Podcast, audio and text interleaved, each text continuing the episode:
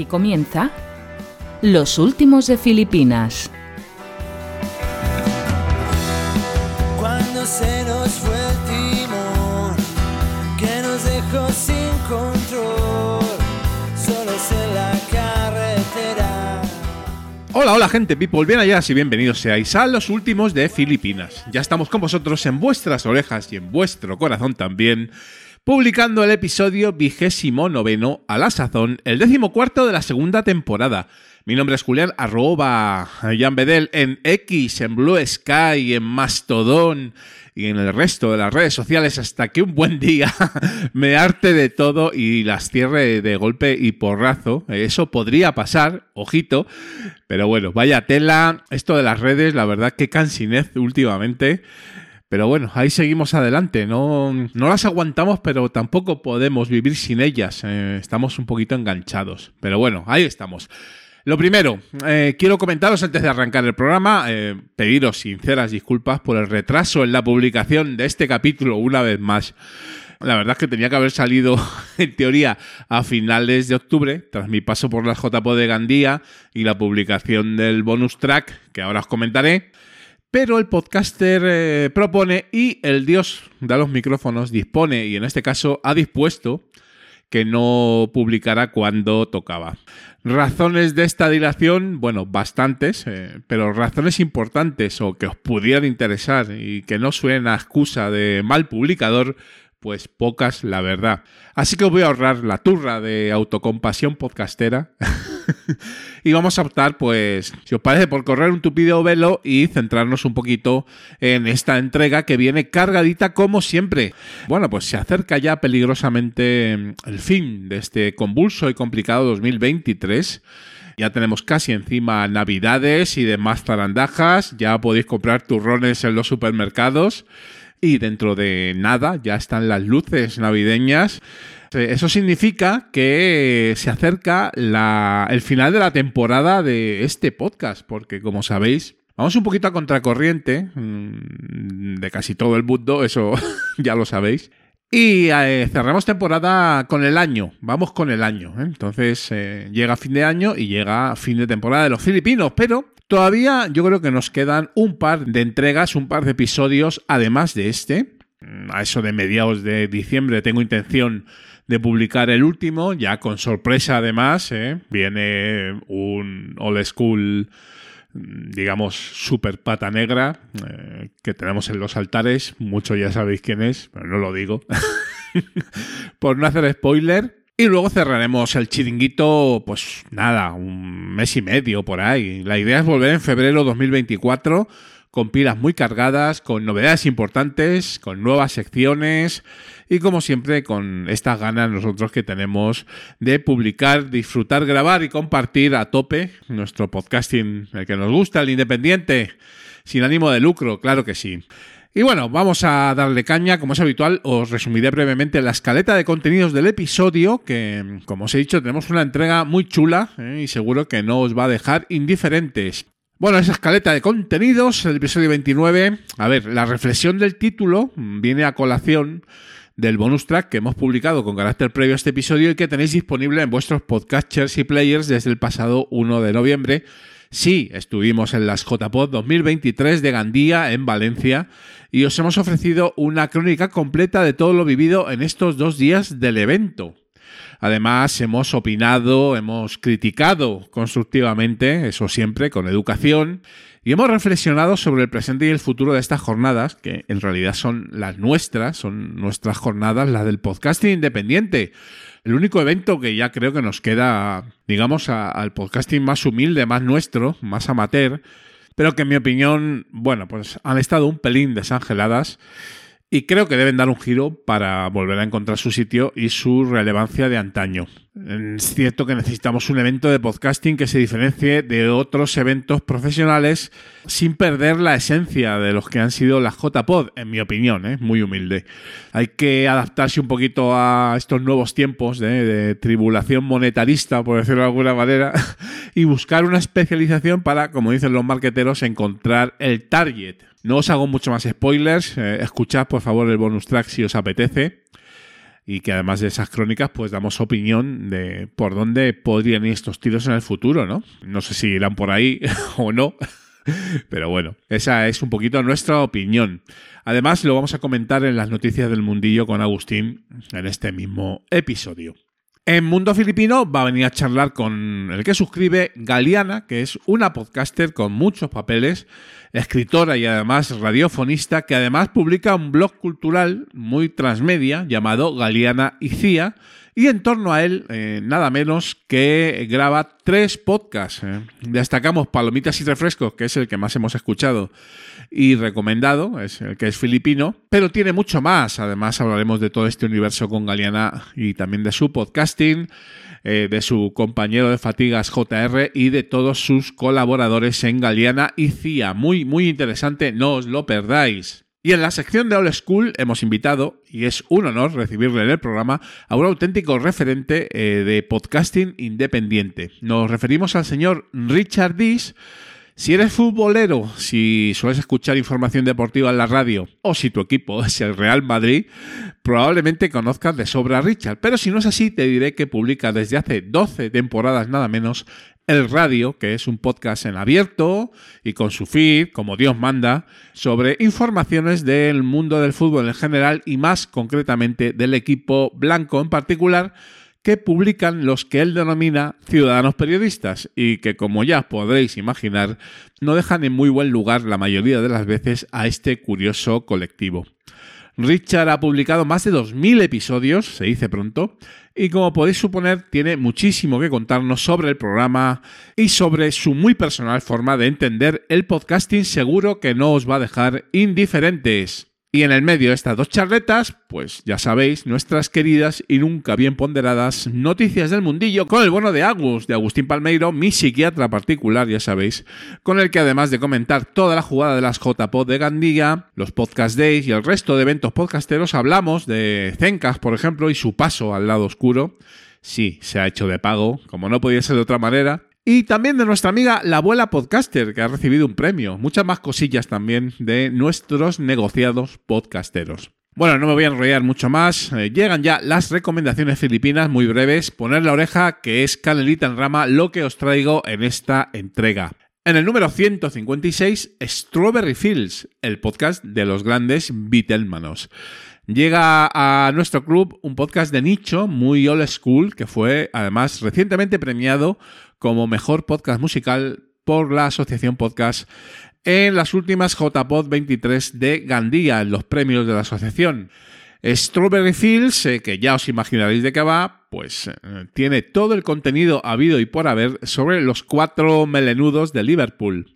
Este podcast sobre los Beatles lo graba, su host es José Ángel Martín, que ya supondréis que es un furibundo Beatle maníaco que se lo sabe todo de la banda y que nos ofrece en nada menos que 180 episodiazos. Eh, lleva en Ivos desde 2014, pues la historia del grupo, la música oficial, los bowlegs, las influencias, curiosidades, artículos, especiales, etcétera, etcétera, etcétera. Todo, absolutamente todo del universo Beatles si te gusta el grupo, es que es eh, obligatorio su escucha. Y si te gusta la música, yo creo que también. Muy, muy buen podcast, que por cierto, conocí a José Ángel de las JPod y es un chaval muy majete. Seguid, por favor, el programa. Y en el número 157, los archivos secretos del doctor Orlov. Grandísimo nombre de podcast una recomendación, además muy filipina, súper filipina, que ya tardaba, ¿eh? llevo tiempo escuchándolo y le ha tocado ahora a señor eh, tipo muy despreciable, arroba muy tipo en X. Con la ayuda de Nuno producen un podcast underground donde los haya, este archivo secretos del doctor Orlov, un contenedor de críticas de series, de cine, de música y otros extraños contenidos perpetrados por el siniestro Dr. Orlov. Graban desde Radio Cambrils en Tarragona eh, con una edición, la verdad es que muy muy buena, maravillosa personajes variopintos que aparecen por el programa y los temas mm, son bastante random. ¿eh? Lo mismo hacen un especial de Leonardo Dantes que repasan el, eh, el humor de gasolineras, las cintas de gasolineras de toda la vida, o hacen una playlist de himnos de equipos de fútbol. En uno de los últimos he escuchado eh, algo que me ha encantado, que es un ranking de podcast de Evox, pero no el ranking del 1 al 20, sino un ranking a partir del puesto 10.000 y hay auténticas joyas por ahí, escucharlo. Dos temporadas, casi 100 episodios publicados, periodicidad semanal, muy muy entretenido, pegar la oreja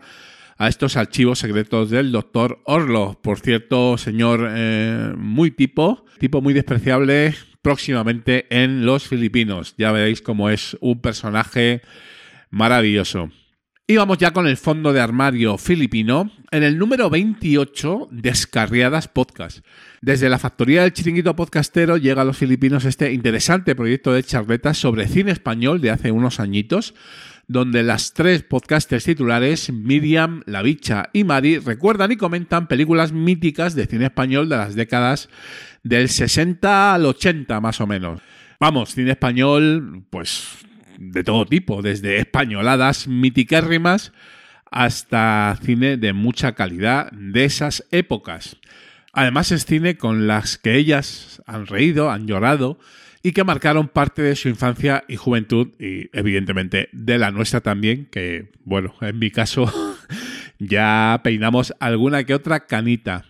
Llevan grabadas 28 entregas con títulos tan míticos como, por ejemplo, La Gran Familia, El Verdugo, el Crack, Tómbola o Atraco a las 3. El último episodio, a fecha de esta grabación, es otro clasicazo de nuestro cine de siempre, El Tigre de Chamberí.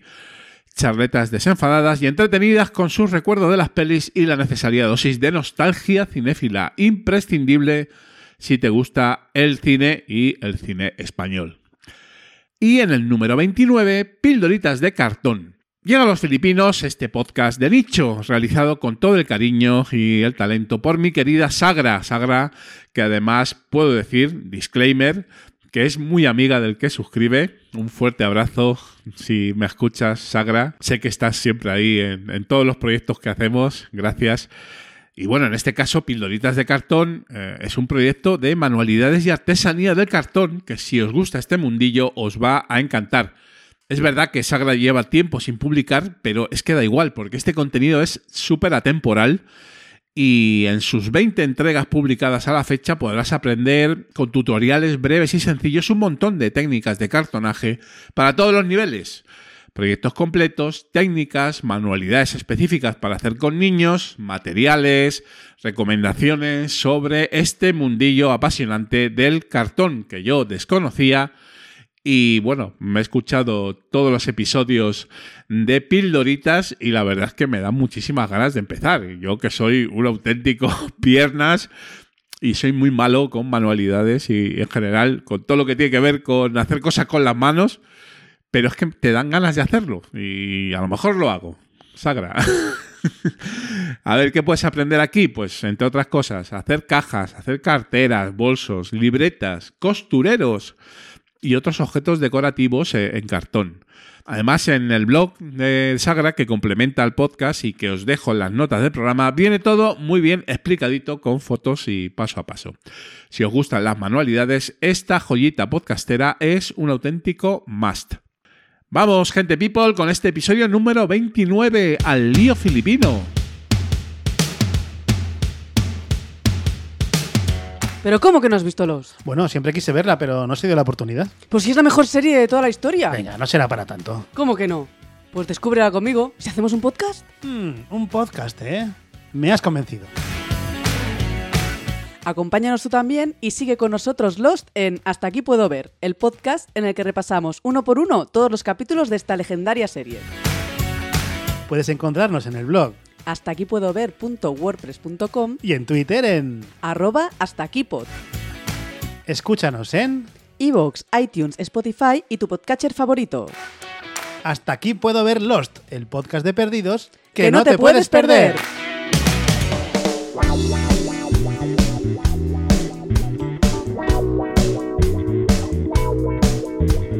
Mundo Fidlipino.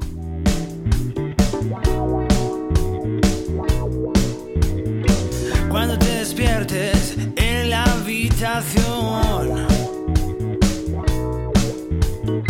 Quieres abrir la puerta, pero duele el corazón. Hola gente people y ya estamos con vosotros en el episodio número 29 de Los Últimos de Filipinas aquí en Mundo Filipino y hoy traemos, bueno, pues un podcast relativamente reciente que, que hemos recomendado en el número 138 nada menos y es un proyecto eh, impulsado por pues, la persona que tenemos al otro lado del micrófono que se llama Galeana. Hola Galeana, ¿cómo estás? Hola, estoy yo creo que bien. ¿Y tú cómo estás? Pues fenomenal, aquí contigo una mañana de domingo, eh, pues grabando podcast, que es lo que nos gusta, Galeana, eso es así, ¿no? La verdad es que sí, a mí es que lo del podcast, yo creo que nací con un micro. Bueno, ahora comentaremos un poquito cómo te ha dado esta, esta enfermedad podcastera, porque además es que grabas más de uno, porque claro, tú estás aquí en principio, porque en esta sección solemos poner en valor esos podcasts que recomendamos para saber un poquito más del podcaster que está detrás del micrófono, ¿no?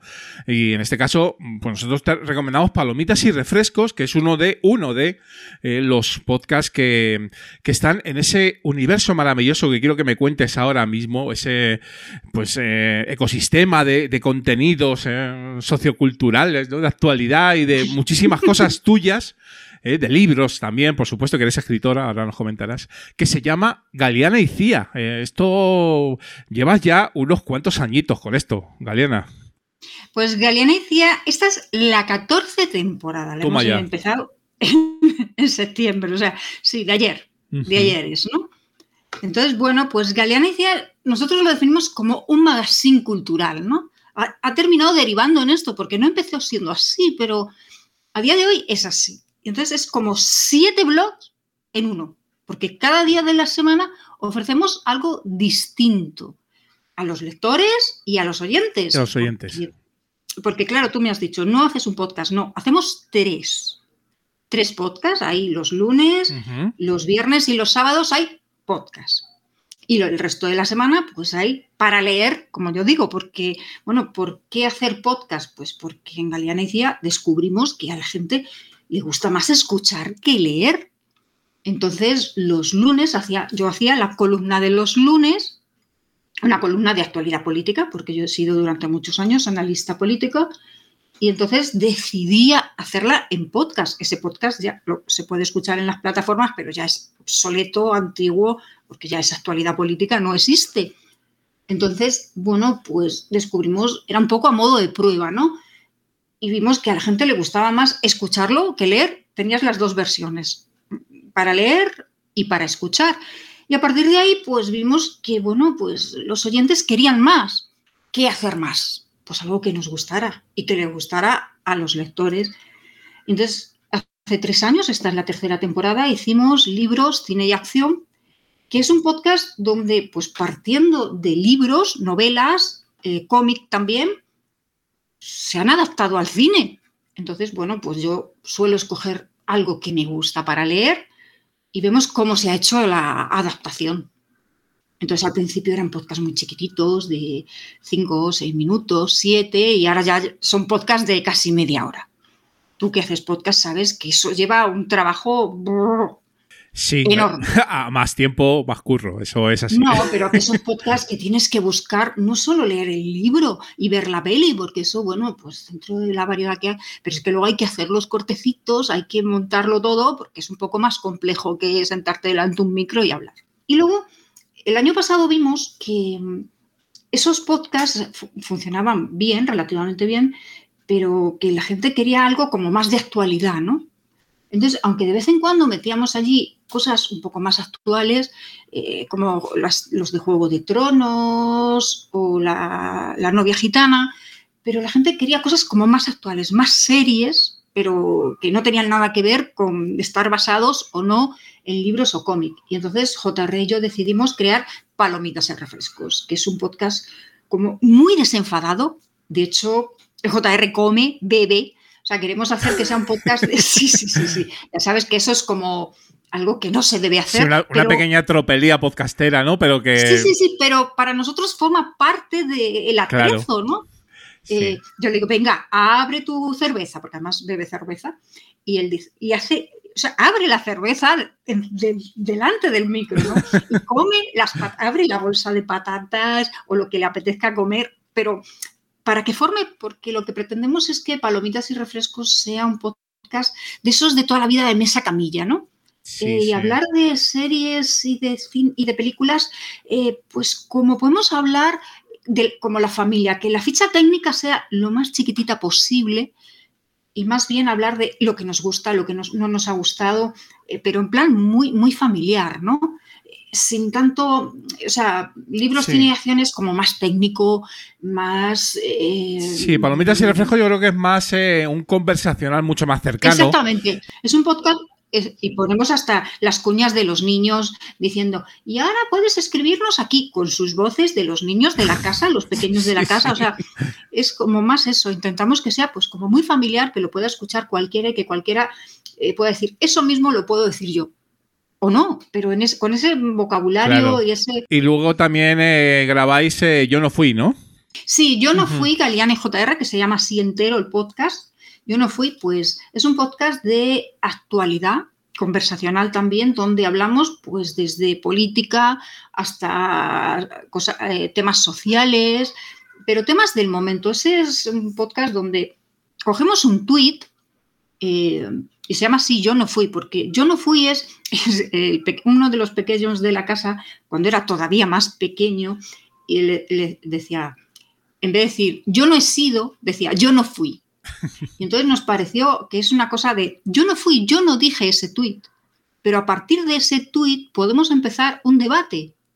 Claro. Y entonces, pues elegimos un tuit de alguien que podemos seguirle, podemos no seguirle, pero nos gusta el tema que plantea esa persona o ese medio de comunicación y a partir de ahí tenemos nuestro propio debate en algo más de 280 caracteres. Sí, decía que que casi la elección del tuit es casi la excusa para poder ponerse a charlar de, de actualidad, ¿no? Y de, y de lo que pasa ahora mismo, ¿no? Exactamente. Entonces, a partir de ahí, pues tenemos una charla. Pues, act- actualmente empezamos siendo un poquito más corto, pero ahora pues tiene, tiene una duración como de una media hora. Media hora, No sí. más, más, o menos son los, las duraciones de los, de sí, los- más de o los menos los tres ¿no? duran unos 30 minutos. Quizá el de cine a veces algo menos, el de libros, cine y acción, pero también depende un poco. El de libros, cine y acción depende un poco también del material que yo tenga, que no creas que es tan fácil tener el material de libros, cine y acción. Sí, de los tres debe ser el más complicado, ¿no? Sin sí, duda. es el más complicado de hacer por el material, porque no es fácil encontrar muchas veces. Hay algunos que los tengo en reserva porque no encuentro el material que yo quiero a veces, Sí, sí. que no es, no es tan sencillo. ¿Qué te iba a comentar? Eh, a ver, a mí lo que más me gustó cuando descubrí, yo empecé descubriéndote por palomitas y refrescos, ¿vale? En redes sociales, básicamente. Sí. Y entonces a partir de ahí empecé a escuchar y luego ya, pues lógicamente entré en tu blog, que yo también era bloguero en su momento, ¿no? Entonces el- los blogs me gustan mucho.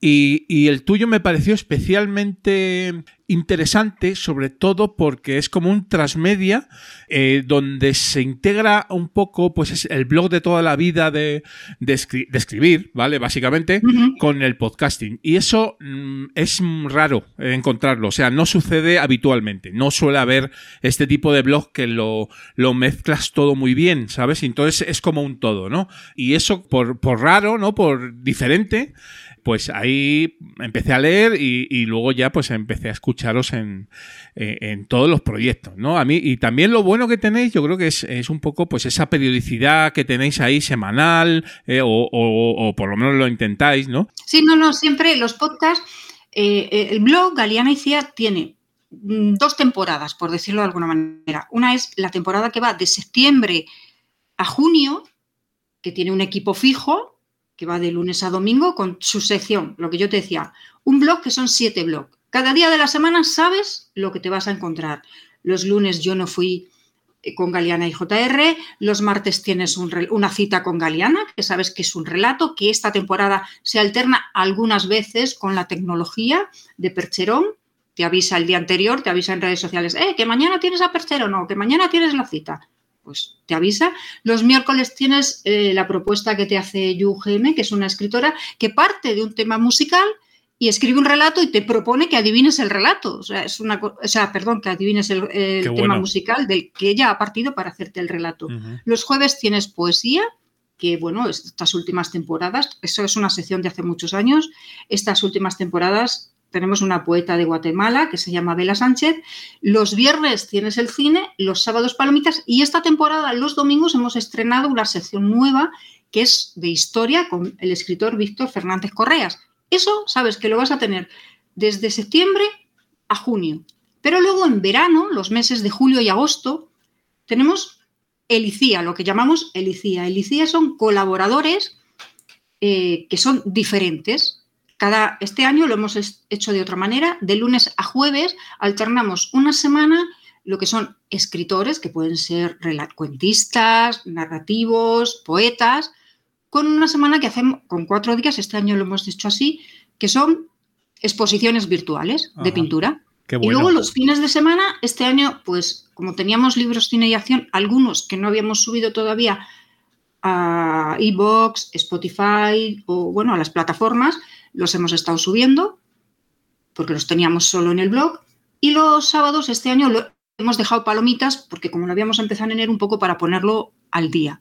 Y los domingos habíamos creado una sección nueva que era escritores que se presentaban, los audios los tienes en el blog, y presentaban su último libro. Son audios que dicen, bueno, yo soy fulanito y esta es mi última novela. O sea, un poco más miscelánea porque pensamos que en verano la gente, pues, lo que quiere un poco en los blogs busca un poco eh, estar distraído, distendido, no quiere la actualidad política y social, busca un poco estar entretenido y bueno, pues intentamos ofrecerlo. Sí, es, brutal. A mí, eso que haya contenidos nuevos todos los días en el blog y mucho audio, mucho podcast, audios también en, la, propia plataforma de, blog que creo que es WordPress, ¿no? Sí, ¿Eh? Porque luego en Navidades y en Semana Santa, pues también lo que es la vacación siempre le ofrecemos tanto al oyente como al lector algo distinto para que se relaje, para que, bueno, rompemos la rutina, como hace todo el mundo.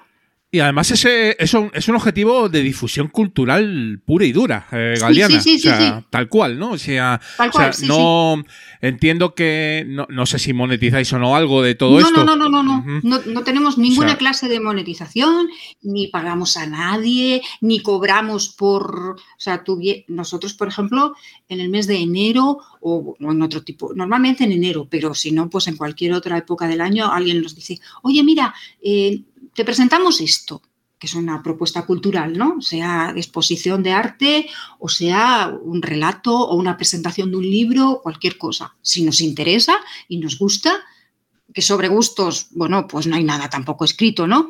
Y vemos que tiene cabida o nos parece que a nuestros lectores o a nuestros oyentes les puede interesar, pues vemos la manera de, bueno, incluirlo, pues vamos para adelante, ya está. Qué bueno, es fenomenal. Yo creo que, a ver, esto es que es eh, por, por inusual, Galeana, porque normalmente muy poca gente, y bueno, yo conozco casos porque hay casos, ¿eh? pero normalmente esa difusión, eh, digamos, eh, gratis et amore de la cultura y de un poco, pues, la, de la actualidad y, todo esto, no, no es muy habitual que sea. Y, cuando te encuentras un Galeana y Cía, pues, joder, pues disfruta, ¿no? Porque dices, joder, pues que esta gente, qué chulo, ¿no? Eh, es así, ¿no?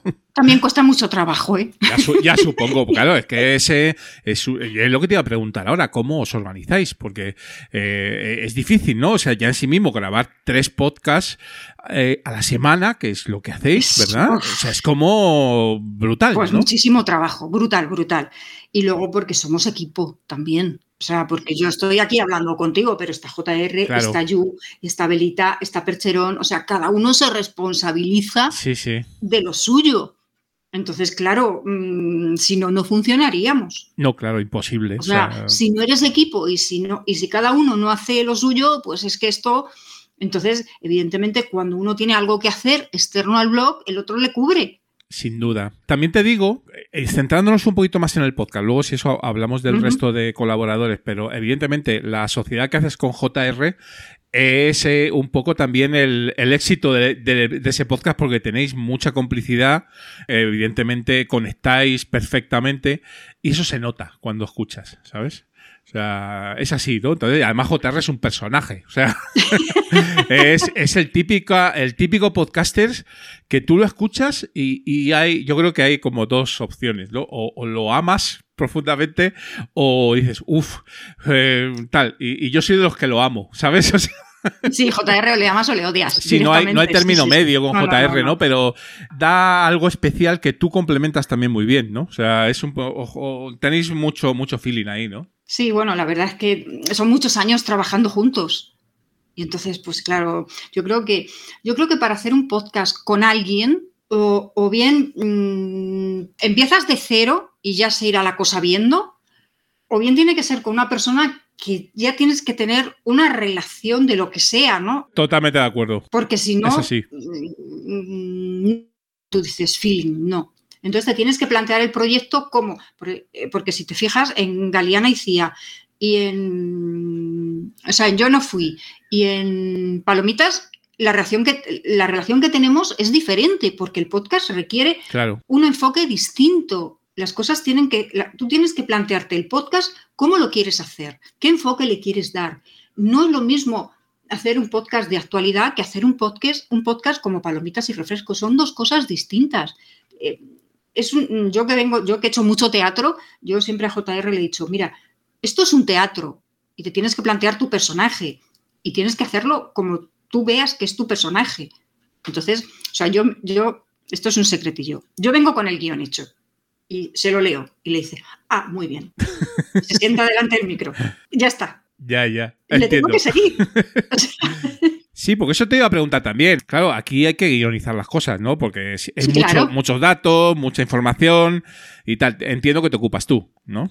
claro. Claro, O porque sea, yo además. vengo de la radio. Claro. Ves de la radio, O sea, eres escritora, o sea, el O guion sea, yo vengo de la radio. es, es lo yo tuyo. entré en la radio en el año 94 y yo creo que, o sea, lo que te decía que nací con un micro, entré en la radio en el año 94 y el último programa de radio que hice fue en el 2014, una cosa así. Claro, ya tenías ese gen de micro ahí y eso evidentemente va, es para los podcasts. es- Pues claro, y fue porque me rompí las cuerdas vocales. O sea, de repente se arquearon. Vaya por Dios. Y empecé como que me quedé muda y estuve como un año y medio en fisioterapia de la voz. O sea, si no hubiera seguido haciendo radio, ¿no? Y cuando empecé a hacer los podcasts dije, bueno, no sé yo si esta garganta funcionará. Sí, que eso, hay ha gente que no que no lo tiene muy en cuenta, pero es que la voz es la herramienta de la radio, de los, de, de los radiofonistas y de los podcasters, claro. Es que es tu herramienta de trabajo. Yo cuando a lo mejor dicen en un podcast, ¿qué herramienta tienes para hacer un podcast? Un ordenador de no sé qué, un micro de no sé cuántos,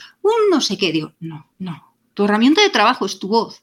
El resto mm, puedes tener mm, lo que tú quieras, lo impresionante. Mm, Píllate lo que te dé la gana, pero como tu voz. No, no comuniques. Como tu voz no sea buena, como el oyente cuando te escuche no conecte contigo, te da lo mismo. Mal asunto. Sí, y mejor, mejor que no venga la inteligencia artificial tampoco, ¿eh, Galiana? Porque es que no sé yo esto a dónde va a parar, ¿eh? Que Eh, yo tela. lo de la inteligencia artificial para muchas cosas está como muy bien, pero para otras, mm, ¿qué quieres que te diga? O sea, yo cuando dicen, no, la inteligencia artificial escribe unos libros pistonudos. Y el otro día tuve una historia, además en Twitter, que me llega uno y me hizo una descripción de mi avatar. Y digo, ah, pues muy bien, gracias. Y me dice, no, si lo ha hecho la inteligencia artificial, ¿qué te parece? Y le dije, mira, que no tiene emoción. Era cierto, o sea, no había emoción, no había nada.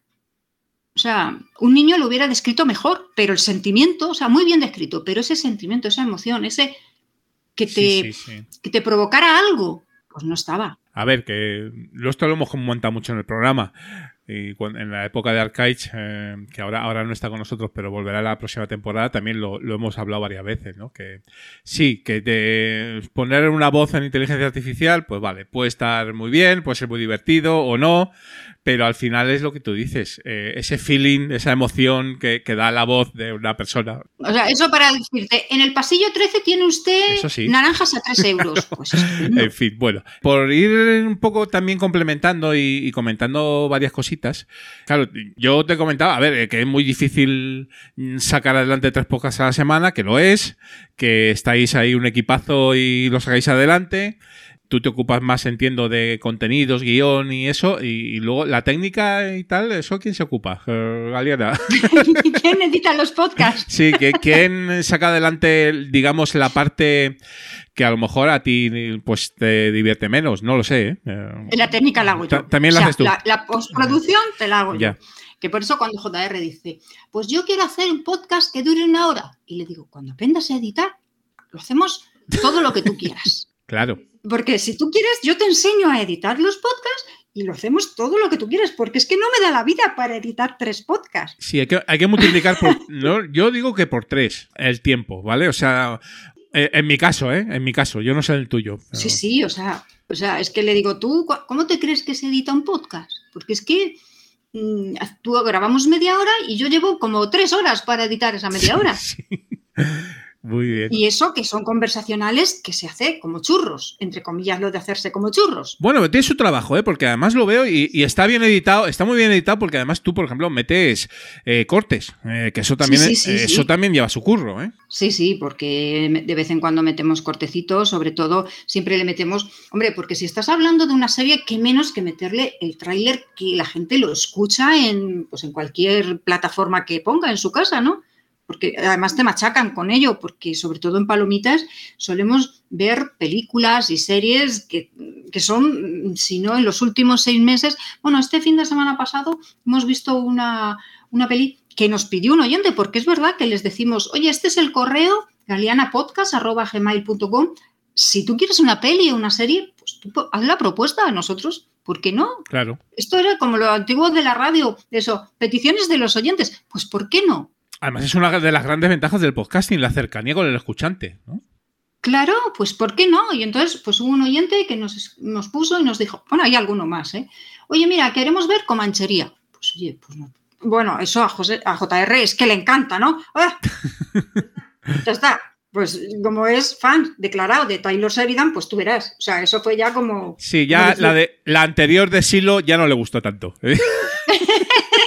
Además es que lo hacemos así. Esta me gusta, esta no me gusta. En algunas discrepamos. Oye, a mí me gusta, a mí, yo, por ejemplo, a él le gustan mucho las de acción y en cambio, algunas de acción yo le digo, ¿pero dónde está el guion? Si es que no tiene guion. Claro. Sí, sí, pero tiene mucho tiro. Pero eso también es un poco la chicha del podcast y también por lo que mola tanto es eso, porque no estáis de acuerdo a veces. Entonces ahí surge un debate, ¿sabes? Claro, o sea, es que esa es la historia, por ejemplo, ya te digo que, donde, bueno, la, la de la serie de Silo es que cuando acabamos de verla, nos tuvimos que ir a buscar el final de la, de la novela, el final de las, porque es que nos la tuvimos que ver como dos o tres veces el final, porque no, no, no le pillábamos. Te voy a decir un secreto. Yo la he visto esta semana, ¿vale? Eh, Y luego suelo hacerlo a veces. Veo que, por ejemplo, publicáis tú u otros podcasts también de series y tal. Publican un podcast de, de una serie o lo que sea y, y yo la veo antes, intento verla antes y luego os escucho, ¿vale? Para, de alguna manera, eh, bueno, pues que sea como un, un contenido adicional, ¿no? Y en este caso me pasó igual, ¿eh? O sea, yo acabé de verla y, la tu- y tuve que volver a ver el episodio final, pues no me enteré muy bien de lo que pasó, ¿sabes? Y luego nosotros andamos con lo de, no hagas, no hagas spoiler, no, no lo hago. Sí, bueno, y, y- pero es que, a ver, no sé, yo no sé vosotros. Yo, yo creo que el- dentro de todo lo lleváis bastante bien y, y tú sobre todo lo, lo intentas controlar más. JR depende, ¿no? Depende del día, ¿no? Pero, pero sí que es cierto que, a ver, yo creo que es, es muy difícil hacer algo sin spoilers Es muy y difícil. que, te- y que tenga chicha. O sea, es muy difícil. O sea, tú no puedes hablar puede, de una película o una serie si- sin un mínimo de spoiler. Hombre. Pero claro, con, esa, con ese juego, pues avisas de que, a ver, mm, si no lo has visto, pues pres- presta atención, ¿no? Claro, claro. Mm, Porque eso de, atención, atención, spoiler. Bueno, pues de esa manera dices, a ver, si no lo has visto, pues lo mismo aquí te cae un spoiler mm, un poco Sí. grande, ¿no? Yo a veces no lo he visto, pero como me está gustando tanto la charla, digo, "Ah, me da igual, venga, tira para adelante y, y ya la veré luego. Tampoco para- hacemos unos spoilers así. No, no, no. Y de hecho en Silo tampoco habéis hecho grandes spoilers, alguno que otro, pero poquito. O sea, Sí, hombre, si la, si la serie vemos que ya es de hace un montón, pues bueno. Sí, entonces sí, claro, claro. Pero sí que es cierto, a ver, lo has comentado tú antes. A ver, libros cine de acción, que es. eh, es- Ahí sí que hay Ahí spoilers, lógico, sí, o sea, es que no puede ser que no haya, ¿sabes? No, no, ahí estamos destripando una novela y estoy destripando Claro. una película. Ahí es otra cosa. Ahí no hay. Ahí estamos hablando de las diferencias entre una, eh, una novela o un cómic y una película. Si no lo destripas, mm, Muy complicado. no puedes hacer eh, como está planteado el podcast. O sea, es como lo planteas. Entonces, ¿cómo, si no ha- hablas de una cosa y de la otra, ¿cómo lo vas a hacer? Imposible. sin spoiler, ¿no? Entonces hay veces que digo, bueno, esto es un pequeño... Ya no cuento más porque si no lo cuento todo. Sí, eso, eso es cierto, ¿no?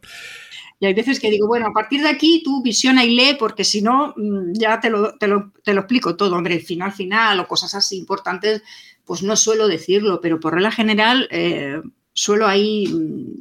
Pero es que estripas más, claro. Claro, lógico. Y hay otra cosa chula, que además pecamos muchos podcasters, yo me incluyo, y que yo creo que vosotros controléis bastante bien, es como hemos dicho antes, el tiempo. Porque claro, lo más, eh, digamos, apetecible, si estás disfrutando con una serie o un libro y tal, es mm, que se te vaya, que se te vaya el tiempo y esto en vez de durar media hora dure una, una y media y tal. Pero no solamente por el- la posibilidad de decir, joder, es que eh, luego hay que editarlo y es un coñazo, entre comillas, ¿no?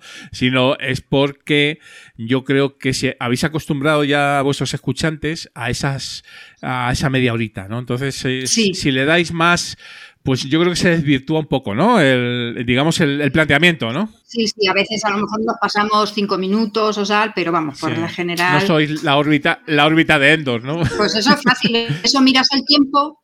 Eso viniendo de la radio Claro. es fácil. En cuanto ves el tiempo, pues le hago una seña JR y además se la hago como, como la, hacíamos en la radio. ¿Sabes cómo es la señal de la radio, no? Sí, sí, sí, sí, sí. Pues ya está.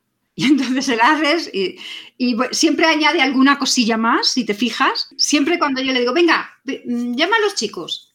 Siempre añade alguna cosita más y ya llama a los chicos. Es cierto que la radio disciplina mucho en tiempo, porque nosotros, por ejemplo, mm, cuando yo grababa con Teresa y Hugo el Invita a la Casa, que era un podcast que hacía antes con ellos, eh, un año, un año estuvimos en una radio. Entonces ahí nos limitaban a dos horas, ¿vale? Es en, es un magazine y tal. Y al principio nos costó, pero luego ya no. Ya sabías que ese era el tiempo. En tal. Y entonces, mucha gente dice, una de las grandes ventajas del podcasting es que no hay, no hay ese, ese corsé o ese tiempo. Pero yo creo que en los puntos medios está la virtud, porque eh, hablar por hablar tampoco mola, ¿sabes? No. O sea, alargar, eh, digamos, artificialmente un podcast para que dure cuatro horas, si lo que tienes que decir lo puedes decir en media o en una, mejor. Sí, a mí, por ejemplo, en los podcasts eh, que veo que es que empiezan a hablar de, no sé, dices, mm, es como un libro, cuando el libro empiezan a meter relleno, dices, a ver, mm, esto me sobra, eh, quiero lo que he venido a escuchar o lo que he venido a leer, mm, que ya sé, entiendo que el editor te ha dicho que tenemos que tener 800 páginas, pero Sí, si el, contenido, pues eh, pide ese tiempo, ¿no? Por ejemplo, hay podcasts cuatro horas, cinco horas, tipo La órbita de Endor, tres horas, o Istocas, que es que no les sobra ni un minuto. O sea, son tres horas potentísimas. Entonces, sí, no, o sea, hay ahí sí, algunos que ahí sí, pero hay otros que yo creo que lo hacen largo, pues, pues yo sé, pues para rellenar artificialmente, ¿no? Entonces eso tampoco eh, tiene sentido, ¿no? O sea, digo yo, no sé. Así que, y, y- pero bueno, vosotros eh, ese cortito y al pie, ¿eh? Con- Sí. controlado y, y tal, ¿no? Fenomenal. Muy bien, Galeana. Ahora, bueno, pues un poquito futuro, ¿no? Entiendo que seguís ahí potentes esta temporada, ¿no? Sí, esta temporada seguiremos, en principio, no creo que ha- hagamos cambios, porque aquí nunca, nosotros en principio no pensamos en cambios, lo único que vamos viendo, porque somos un blog dinámico, ¿no? Entonces vamos viendo y cuando vemos, bueno, pues que, que algo no, no, no funciona bien, pues vemos cómo lo- lo cambiamos, ¿no? No sé. Y no tenéis algún. No tenéis nada, ni nada de podcasting nuevo ahí pensando ni nada. Eh, de bueno. momento, est- con estos tres, eh, Bueno, más bueno. que suficiente, ¿no? ¿O bueno, no?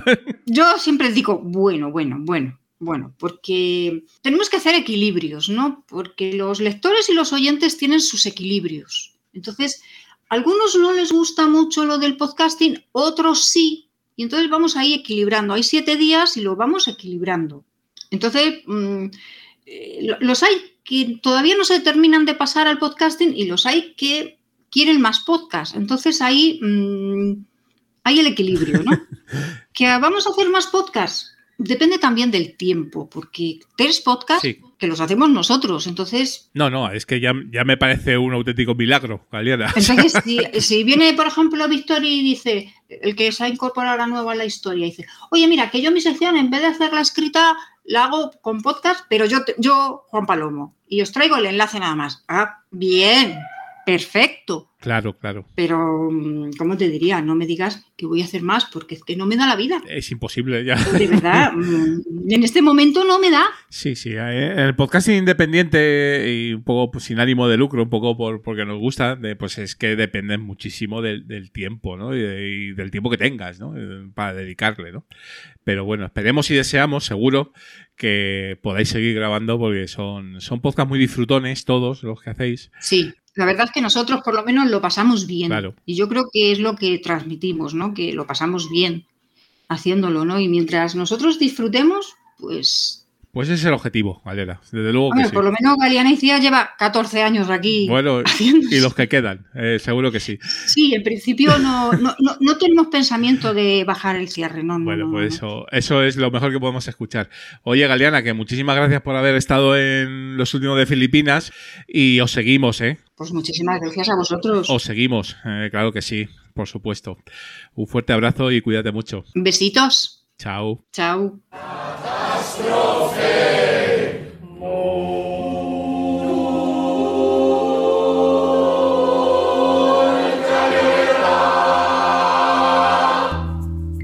Hola, soy Javier Peláez.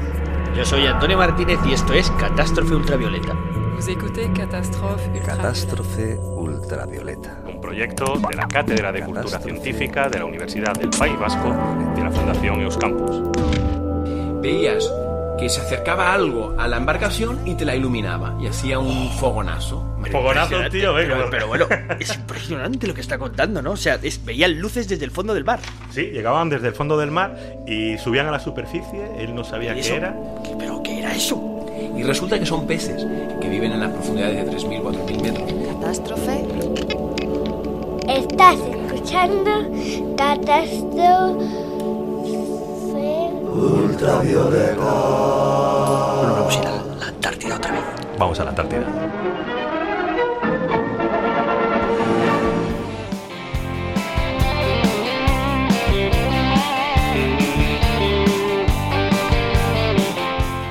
Noticias del Mundillo con Agustín.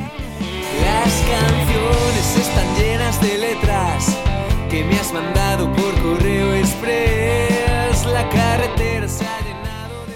Hola, hola, gente people, ya estamos con vosotros en las noticias del mundillo, aquí episodio 29 de los últimos de Filipinas. Y al otro lado del micrófono tengo a mi amigo y compañero, el gran Agustín Palmeiro. Hola, Agus, ¿cómo estás? Bueno, eh, aún no soy persona. Estas horas tan tempranas que me despiertas, pues eso. Que cuesta, cuesta, cuesta un poco, ¿eh? Te estoy apretando, ¿eh, Agus? Eh, Sí, sí, sí. eh, a, a unos horarios totalmente insanos para ti, ¿verdad? Que, que conste que me parece que lo haces aposta para, para luego sacar toda... Toda artillería, ¿no? que no sea suficientemente consciente para, para sonsacarme ahí mi lado oscuro. Todo es una estrategia, Agustín, como podrás suponer, ¿no? Además, lo hago aposta para pillarte así medio dormido y que no me des muchos zascas, eh, más allá de los, Ya, ya, de los ya. necesarios, ¿eh? ¿verdad? Aparte, aparte. Bueno, eh, le damos caña. Empezamos, por supuesto, pues un pequeño recordatorio. Mm, Ya, gente people, os si habéis visto el feed de los filipinos. O las redes sociales, sabéis que hemos publicado eh, un especial crónica JPod Gandía 2023 de mi paso por esas maravillosas y nunca bien ponderadas JPod que se han celebrado en Gandía hace unos días, no demasiados, ¿no? Entonces, bueno, ahí tenéis publicada una crónica larguita, ya sabéis que eh, no me caracterizo por podcastear corto y al pie, de Gandía, ese bonus track ¿eh? especial. Pero bueno, vamos a hacer aquí con el amigo Agos un pequeños, breves comentarios, muy por encima, un resumen, mm, si no lo habéis escuchado, ¿no? Pero bueno, os recomiendo que, lo hagáis, ¿no? Bueno, Agustín, ya lo hemos comentado eh, en privado e incluso en, las redes sociales. Sentimientos encontrados he puesto aquí en el guion, Agus. Ah, a ver, yo qué sé. Eh, por una parte, es lo que te decía antes de empezar. Pues estuvo bien en el sentido de que ves a gente más o menos eh, habitual de nuestro podcasting. ¿eh? Hay que hacer una mención especial a Chus de Manchapod, que estuvimos juntos casi todas las jornadas. Abrazo. Chus, que sé que escuchas, por supuesto, los filipinos. Y, a ver, vimos a gente que teníamos ganas de ver. Señor Gelado, por ejemplo. El mismísimo señor Ivos. Deben ser los, los únicos así dos eh, gurús que fueron, se pasaron por allí. Estuvieron todas las jornadas, ojo. Y también estuvimos viendo algunos industriales, pata negra, tipo Alex Barredo, nos divertimos mucho, es un personaje. También hubo paracaidistas, marqueteros, dentro de la poca gente que hubo. Yo lo calificaría como desangeladas, Agustín. Tú que lo has visto de fuera, y aunque entiendo que tampoco habrás estado excesivamente atento, pero bueno, un poquito te habrás enterado de por dónde han ido los tiros, ¿no? Sí, no. mm, A ver, viendo la repercusión que tuvo en grupos y, y en el propio Twitter, no hubo demasiado movimiento, pero sobre todo ver el streaming de los premios, sí que... Uf, es que hubo, a ver, siendo generosos, pues yo creo que no hubo más de 30 personas. No, no, no, no. 30 como máximo y... y siendo eso. generosos. Fueron las que hubieron en el resto de actividades. ¿eh? Yo no vi eh, mucho más. Eh, entonces yo no sé exactamente cuánta gente estaba apuntada y cuánta gente fue a la JPod. Pero, no sé, ponle 50 y somos generosísimos. Entonces, a ver, pues que da lástima, porque un evento como la JPod histórico, que iban 300 personas, 400 han llegado a ir, pues bueno, verlo como está ahora, pues a mí me da un poco de penilla, eh, Agus, porque no dejan de ser, entre comillas, el evento más cercano a nuestro podcasting, históricamente, ¿no? Sí, pero no... Eso. Tampoco ayuda que haya otros eventos muy cercanos, eh, no ayuda de que la poca, poca publicidad que se le dio al evento, porque este año las JPod tuvieron muy poca publicidad. Sí. Y, y mu- muy poca publicidad y muy poca información, porque aún intentando buscar información sobre el evento no la había.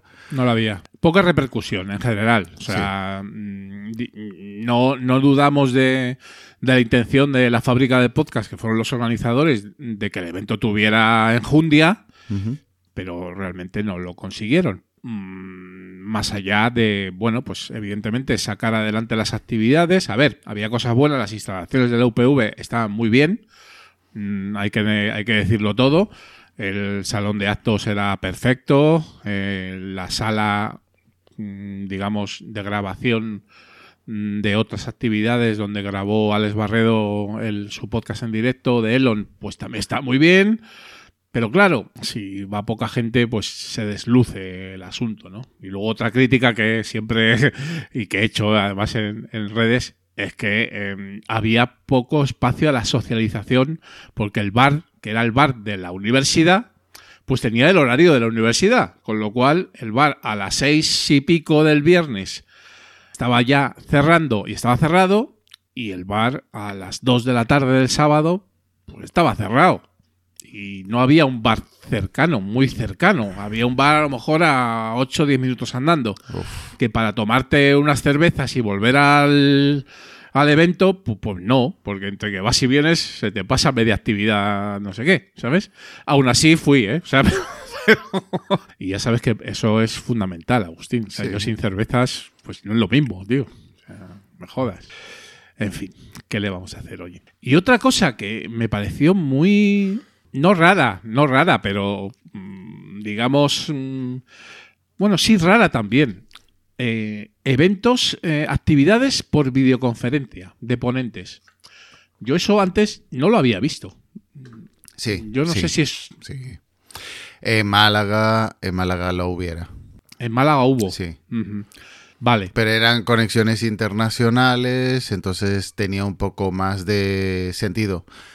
Mm, Este año no, no lo mm, A ver, no, no, no voy a hacer una crítica que no estuve ahí, pero mm, a ver, las imágenes que vi, la verdad es que no le vi mucho sentido. No sé, a lo mejor, oye, te falla un ponente, pues oye, si lo puedes meter por video- videoconferencia y salvar el asunto, bien, pero por ejemplo la charla de historia, de los cuatro o cinco ponentes, eh, solo eh, el chaval del abrazo del oso, que además hacía las veces de presentador, estaba en directo. Luego todos los demás, eh, pues yo sé, Roma Eterna, Casus Belli, La Biblioteca Perdida y no sé si alguno más, no me acuerdo si hubo tres o cuatro, estaban por videoconferencia. A ver, si en sí mismo no me parece mal, pero a ver, si vas al evento es para ver a la gente, ¿no? O sea, si lo vas a ver por videoconferencia, pues lo ves por streaming y ya está, ¿no? No sé. Pero bueno, Que en el caso de, del de historia, Dani Karam ese día, que se fue el viernes, lo hizo por... co- vide- eh, bueno, Sí. apareció por videoconferencia. y luego estuvo el sábado. Pero el sábado estuvo, es decir, que entiendo que igual por motivos X no pudo ir el viernes, Claro, claro. pero no porque no fuera su intención no ir, entonces... Lo que no sé es si, si estaba planeado que fueran ya por videoconferencia desde el principio o fueron pues mm, imprevisto de última hora. En cualquier caso, pues bueno, pues mm, a ver, que los disfrutas más. Cuando estás allí ya, pues disfrutar todo, ¿no? Pero bueno, no sé, me, pareció curioso. El tema premios, bueno, pues la asociación podcast, eh, pues ahí hizo lo que pudo dentro de la poca asistencia y tal. Y claro, fallaron, como había poca gente, pues fallaron muchos premiados. ¿eh? Yo recogí uno, que fue el de Raúl de Papá en Apuros, que me encantó que ganara en educación. Nosotros no tuvimos tanta suerte, ¿no? Eh, no, no salimos ahí a, a por nuestro premio, ¿eh? porque no era nuestro, porque se lo dieron a...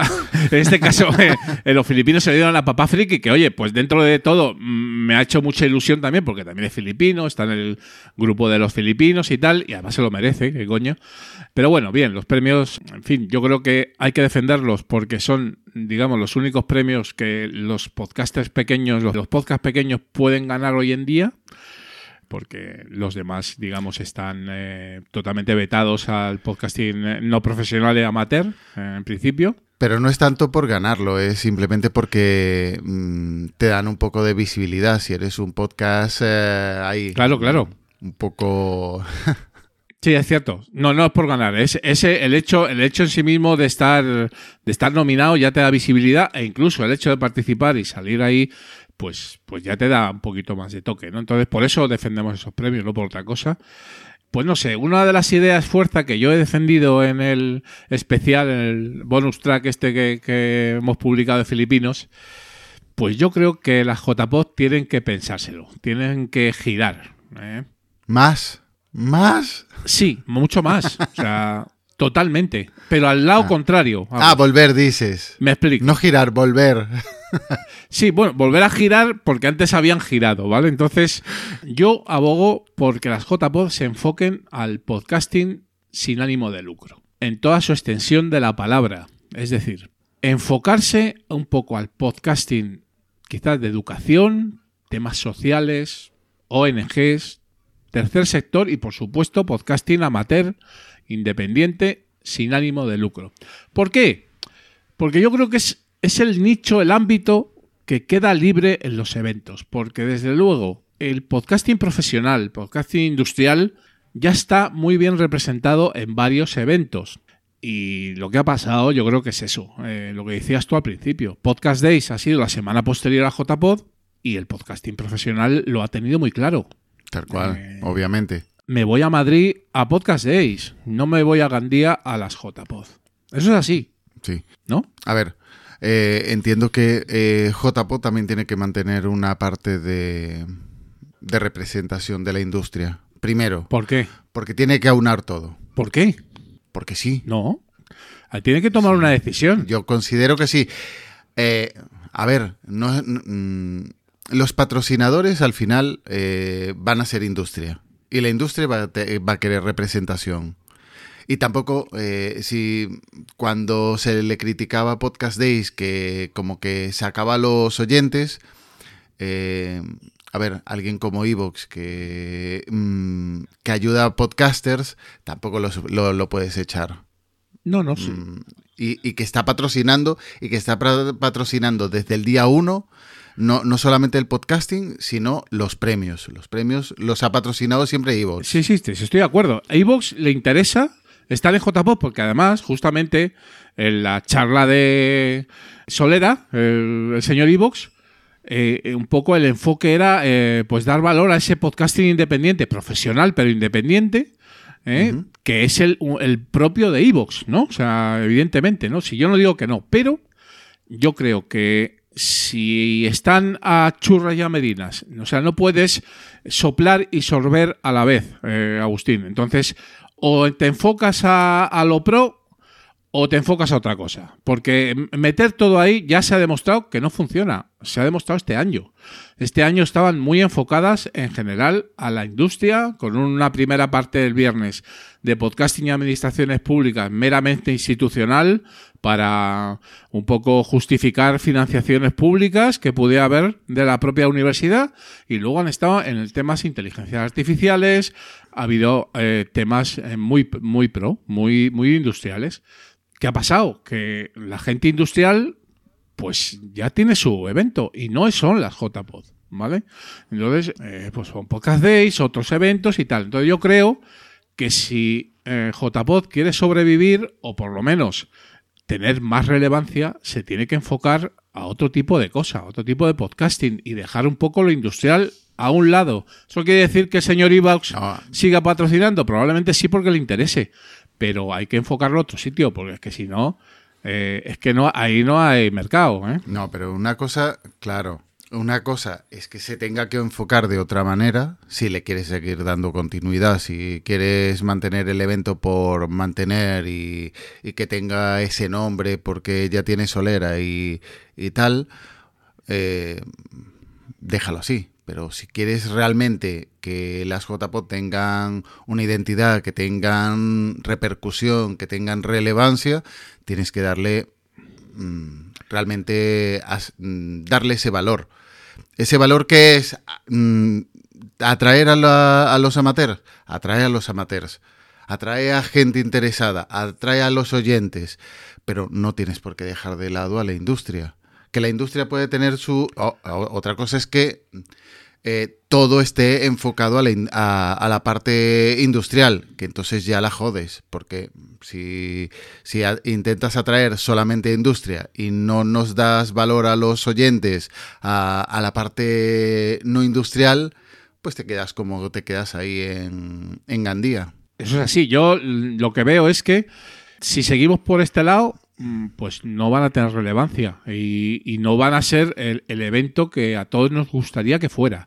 Entonces, pues no sé, tendrán que tomar alguna decisión. Mi opinión muy personal es que eh, las JPOD tienen que variar hacia otro tipo de enfoque.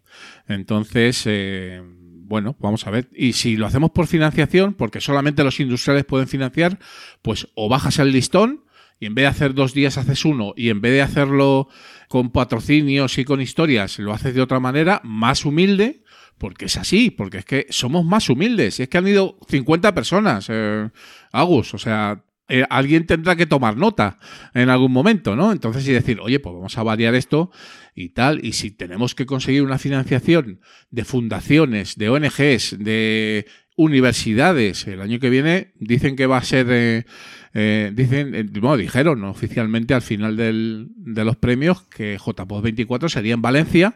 Luego me he enterado yo, que alguien me ha dicho por ahí, no diremos quién, que lo van a organizar un par de profesores de la UPV. Bueno, mm, en principio, si, si lo plantean como este año, pues yo creo que no va a ser un poco igual, pero si a lo mejor dan un poco giro y lo enfocan a ese podcasting sin ánimo de lucro, no profesional, pero interesante a nivel educación, a nivel social, por supuesto a nivel amateur nuestro, pues yo creo que eso puede ser una salida. A lo mejor no, ¿eh? Pero bueno, esa es mi opinión. Eh, recordemos que las primeras jornadas de podcasting, que aún no eran las de las JPod, no eran conocidas como JPod, aquellas que se hicieran en, en Málaga, también se hicieron dentro de, de, la Universidad de Málaga, con Sonia Blanco, que era claro, Sonia Blanco, sí, profesora y parte de parte de la audiencia era gente de su clase que como que no llenaron el, podcast del aspirante no de Sonia de Sonia de Sonia Blanco. La aspirante sí sí sí, eh, grandísimo. Eh, está claro bueno. Y efectivamente hace pocos días eh, cuando publiquemos esto a lo mejor hará alguno más pues se han celebrado podcast days en Madrid Eh, evidentemente, con un concepto súper marcadísimo de pues reunión de los podcast profesionales, del mundo profesional del podcasting, industriales, etcétera. Y es así, porque se han celebrado un jueves laborable y un viernes por la mañana laborable, con lo cual entiendo que ahí no cabían otros que no fueran profesionales del sector, ¿no? Los precios de las entradas también eran los que eran, porque eh, además ellos lo dijeron en, el, en su podcast. Esto es pro, pro. ¿Mm? Y vi muy bien, o sea, muy bien. Eh, es su evento y efectivamente, y yo la verdad es que no lo he seguido mucho. No sé si ha estado muy bien o menos bien, supongo que habrá estado bien. He visto por ahí algún conocido, ha estado pues algún algún pro pata negra que yo respeto muchísimo, tipo Milcar y, y algún otro por ahí. Ha habido de todo, como en Bótica. Pero bueno, oye, pues fenomenal. Vamos a ver cómo evoluciona todo esto. Vamos a ver, ¿no? ¿Qué pasa, no? El año que viene y esas cositas, ¿no? Este año porque no puedo ir a, a ninguno de los dos, pero mm, no sé si me tiraba incluso más, ojo, no sé si me tiraba incluso más ir a Podcast Days que ir a, a Gandía. Y con eso te lo digo Ya, todo. ya, por supuesto. Porque me iba a encontrar lo mismo, pero por lo menos en Podcast Days mm, sabía qué atenerme. Sí, no, sí, está claro. Eh, En el sentido de que sabía que me iba a encontrar a pros, que las tal. Pero Gandía era mm, eso, era un. No lo sé. No. Mejor, mejor no decir nada, ¿no? No. pues no tal. es que no. A ver, yo, a ver, Podcast Days, yo no he ido porque no, me ha- no he sido invitado, ¿vale? Si hubiese sido invitado hubiera ido, a lo mejor, ¿no? Evidentemente, ¿no? O sea, me refiero, o sea, poner, poner unas jornadas un jueves o un viernes, pues evidentemente no es lo mejor para los no profesionales, ¿no? Y además ellos lo dijeron, no queremos. No es que no, no dijeron no queremos, dijeron eh, esto no es para la pata del banco de escuchantes y de podcasters, digamos, eh, eh, no profesionales. Entonces, oye, pues si no me invitan no voy. Pero evidentemente yo, eh, yo fui a otros podcast days cuando no era tan así, ¿no? Ya se empezaba, evidentemente, a vislumbrar, ¿no? Y han ido amigos míos allí, o sea, lo hubiese pasado bien.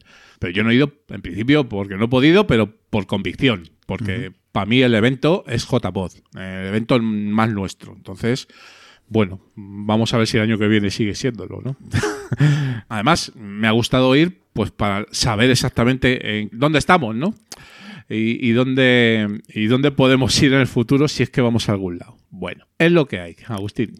Bueno. Y lo, y lo comentaremos, por supuesto. Bueno, seguimos un poquito. Vamos a vamos ya a nuestras eh, noticias más convencionales, ¿verdad?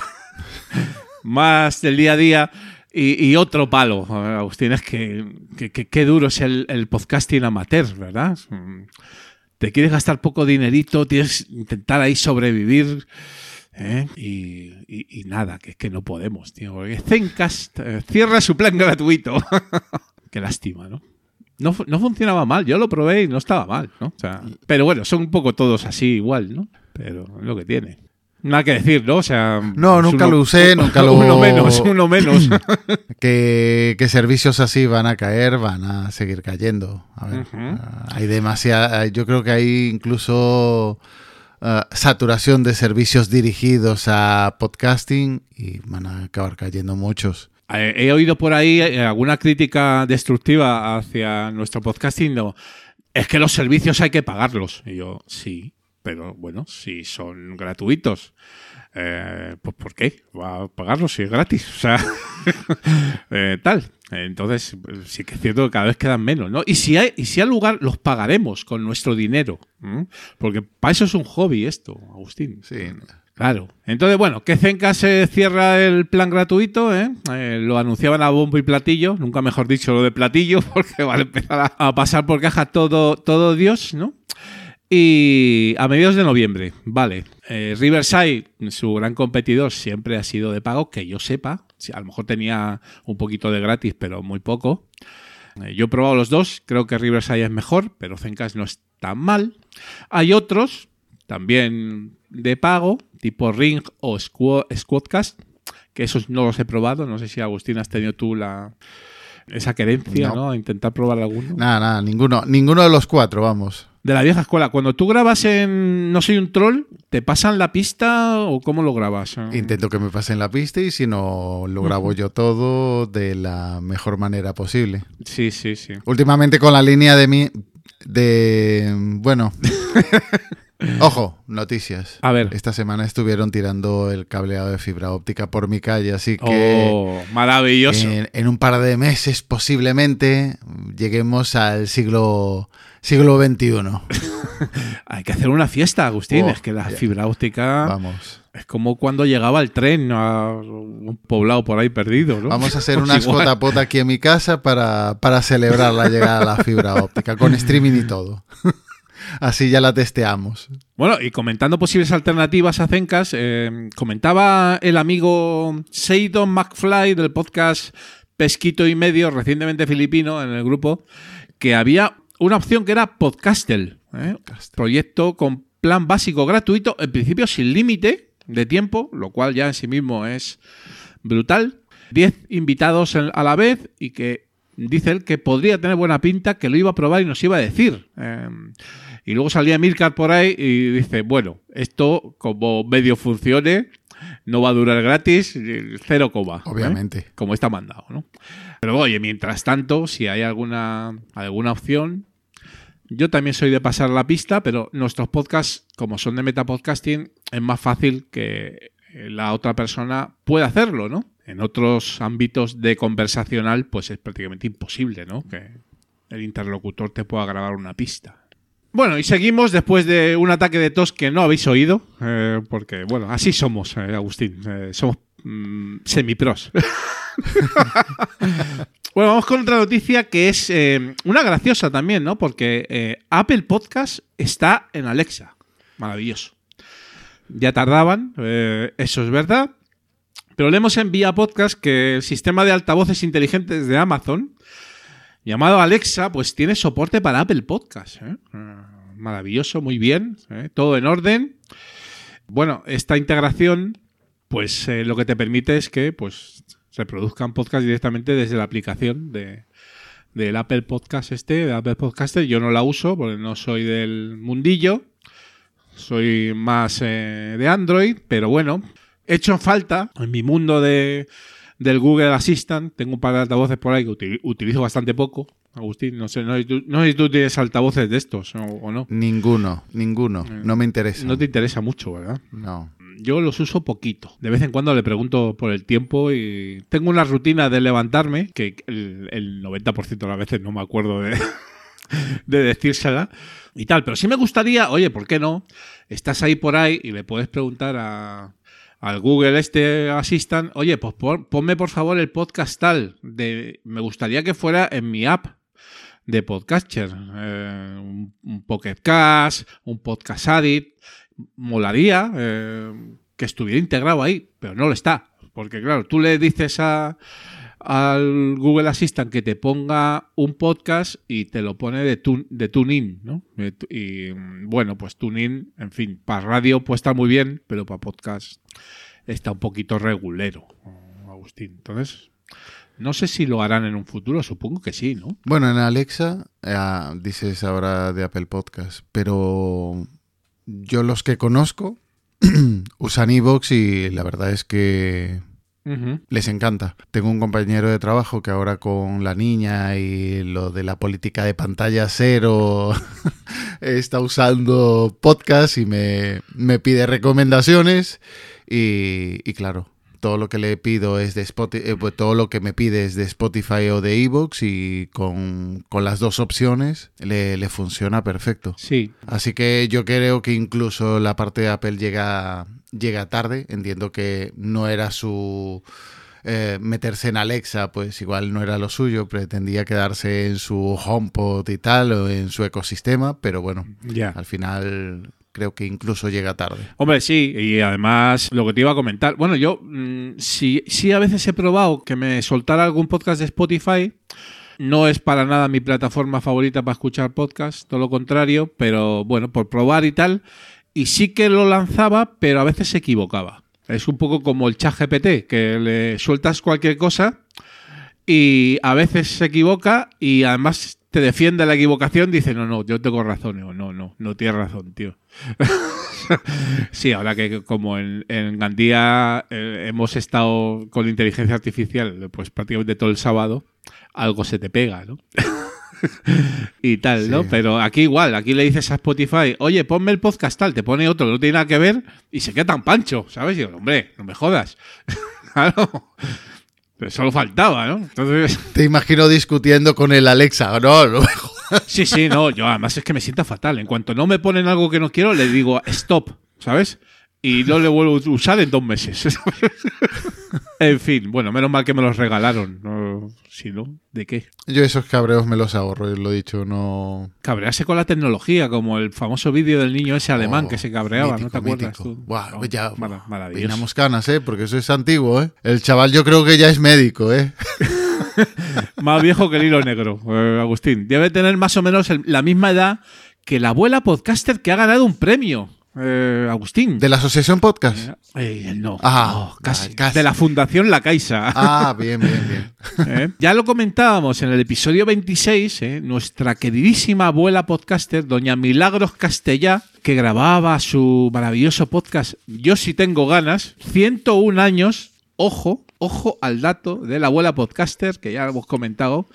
En su momento resulta que le han dado el premio eh, de la Fundación La Caixa, que hace unos premios de relatos, y este año, como gran novedad, porque como está tan de moda, pues ¿por qué no? Una categoría de podcast, ¿no? Esos premios que ya se llevan fallando 15 años y son, parece ser, de los más importantes de España, enfocado a la gente ya talludita. Peinamos canas, eh, eso es nuestro futuro en los premios, tengo Agustín. opciones de ganar un premio ahí, ¿eh? Eh, claro, o sea, yo, yo estoy ya muy cerca, o sea, pero muy cerca. Los filipinos candidatos al premio de... Yo lo veo, ¿eh? lo visualizo. ¿eh? Eh, decimocuartos premios de la Fundación La Caixa, eh, categoría podcaster viejunos, eh, últimos de Filipinas, ¿eh? con su host ya Ah. de 60 años, por ahí. Oíste, a los 101 años poco nos queda, ¿eh? Queda ya menos. O sea, me quedan, me quedan menos para los 101 que para los 20, eh, querido. O sea que eh, la cosa está muy malita. Pero bueno, eh, no pudo ir a recoger el premio la amiga Milagros, evidentemente, mm, digamos que no estaba muy enfocada en irse a Madrid desde Valencia para recoger el premio. Tampoco fue Diamantino, que es su compañero de podcast, maravilloso también. 94 años tiene el señor, ni tan mal. Un yogurín, un yogurín. Un yogurín. lo, de- lo recogió en su nombre la directora de la residencia donde vive Milagros. Grande Milagros es que nos das, eh, nos das la vida, Milagros. ¿Te imaginas traerla a los filipinos? Eso sería maravilloso. Hostia. Pues ya puedes ir moviendo los hilos rápido, ¿eh? Sí, hay que, hay que ir moviéndolo rápido por lo que pueda pasar. Bueno, nos vamos a ir, como siempre, actualizando un poquito los premios, que ya sabemos que el otoño es eh, época de premios. Todavía no sabemos nada de premio del público de las spots. A corto plazo entiendo que sabremos algo más. Creo que grabáis próximamente, Agus. Bueno, Y a lo mejor ahí sabemos algo. Viendo cuando publicas tú esto y viendo cuando vamos a publicar nosotros, igual cuando estén sí. escuchando esto, igual ya han escuchado el de Spot. Seguro. Es decir, estamos en un bucle temporal aquí, en una realidad alternativa, que posiblemente ya lo hemos comentado en el podcast de Spot. Seguro que así sí. que Escucharlo. eh, si no habéis escuchado el episodio, pues ya podéis ir a verlo, y a, verlo Sí, no, escucharlo. escucharlo. y ya os enteráis realmente Sí, de- me, está- me estás acusando, querido Agustín, de que publico muy de tarde en tarde, que no, No, no, no, estoy en la actualidad de la publicación. No, no, no, bueno. no, no. Bueno, sí, bueno, sí. Un, bueno, poquito- sí. un poco sí, ¿no? Claro. Bueno, sí, sí, sí. Es un poco la realidad, ¿no? O sea, sí, claro, porque, a ver, tenía publicado, eh, si vamos a decirlo todo, ¿por qué no, no? Tenía pensado publicar, eh, hoy estamos en un 28 de octubre, tenía pe- pensado publicar el Filipinos 29, el día 29, ¿eh? Mm, mañana domingo, no va a ser posible probablemente, que lo podría intentar, pero bueno, ya eh, no estamos para según qué esfuerzos, Agustín, ¿no? Bueno, yo creo que lo dejaremos ya para principios de noviembre y probablemente sí, sí, ya esté publicado el, próximo número de las Spot. que ahí pues diréis algo, supongo, ¿no? De cuándo será la maravillosa entrega del premio del público. Pero hay más. Eh, los de Evox, ¿no? Que ya están en fase de fallo. Probablemente también cuando oigáis esto, quizás incluso estén repartidos. yo creo que no, yo creo que van a ser a mediados de noviembre, eh, más o menos. Y serán online, eh, eso me lo ha confirmado altas instancias de Evox, ¿eh? por no decir la más alta instancia de Evox. Bueno, ha estado mm, curioso y, yo creo que inteligente, lo hemos comentado allí en JPod, no con el señor Evox, ¿eh? pero en general lo de este año de cómo promocionar tu podcast para que te voten, ¿no? Pues con esa. No sé, no sé cómo llamarlo, ¿no? Ese, ese gráfico con el botón de votame, ¿eh? que estaba por defecto y luego simplemente cambiando la URL por el nombre de tu podcast o la ID, pues ya te sacaba ese gráfico para publicar en redes sociales.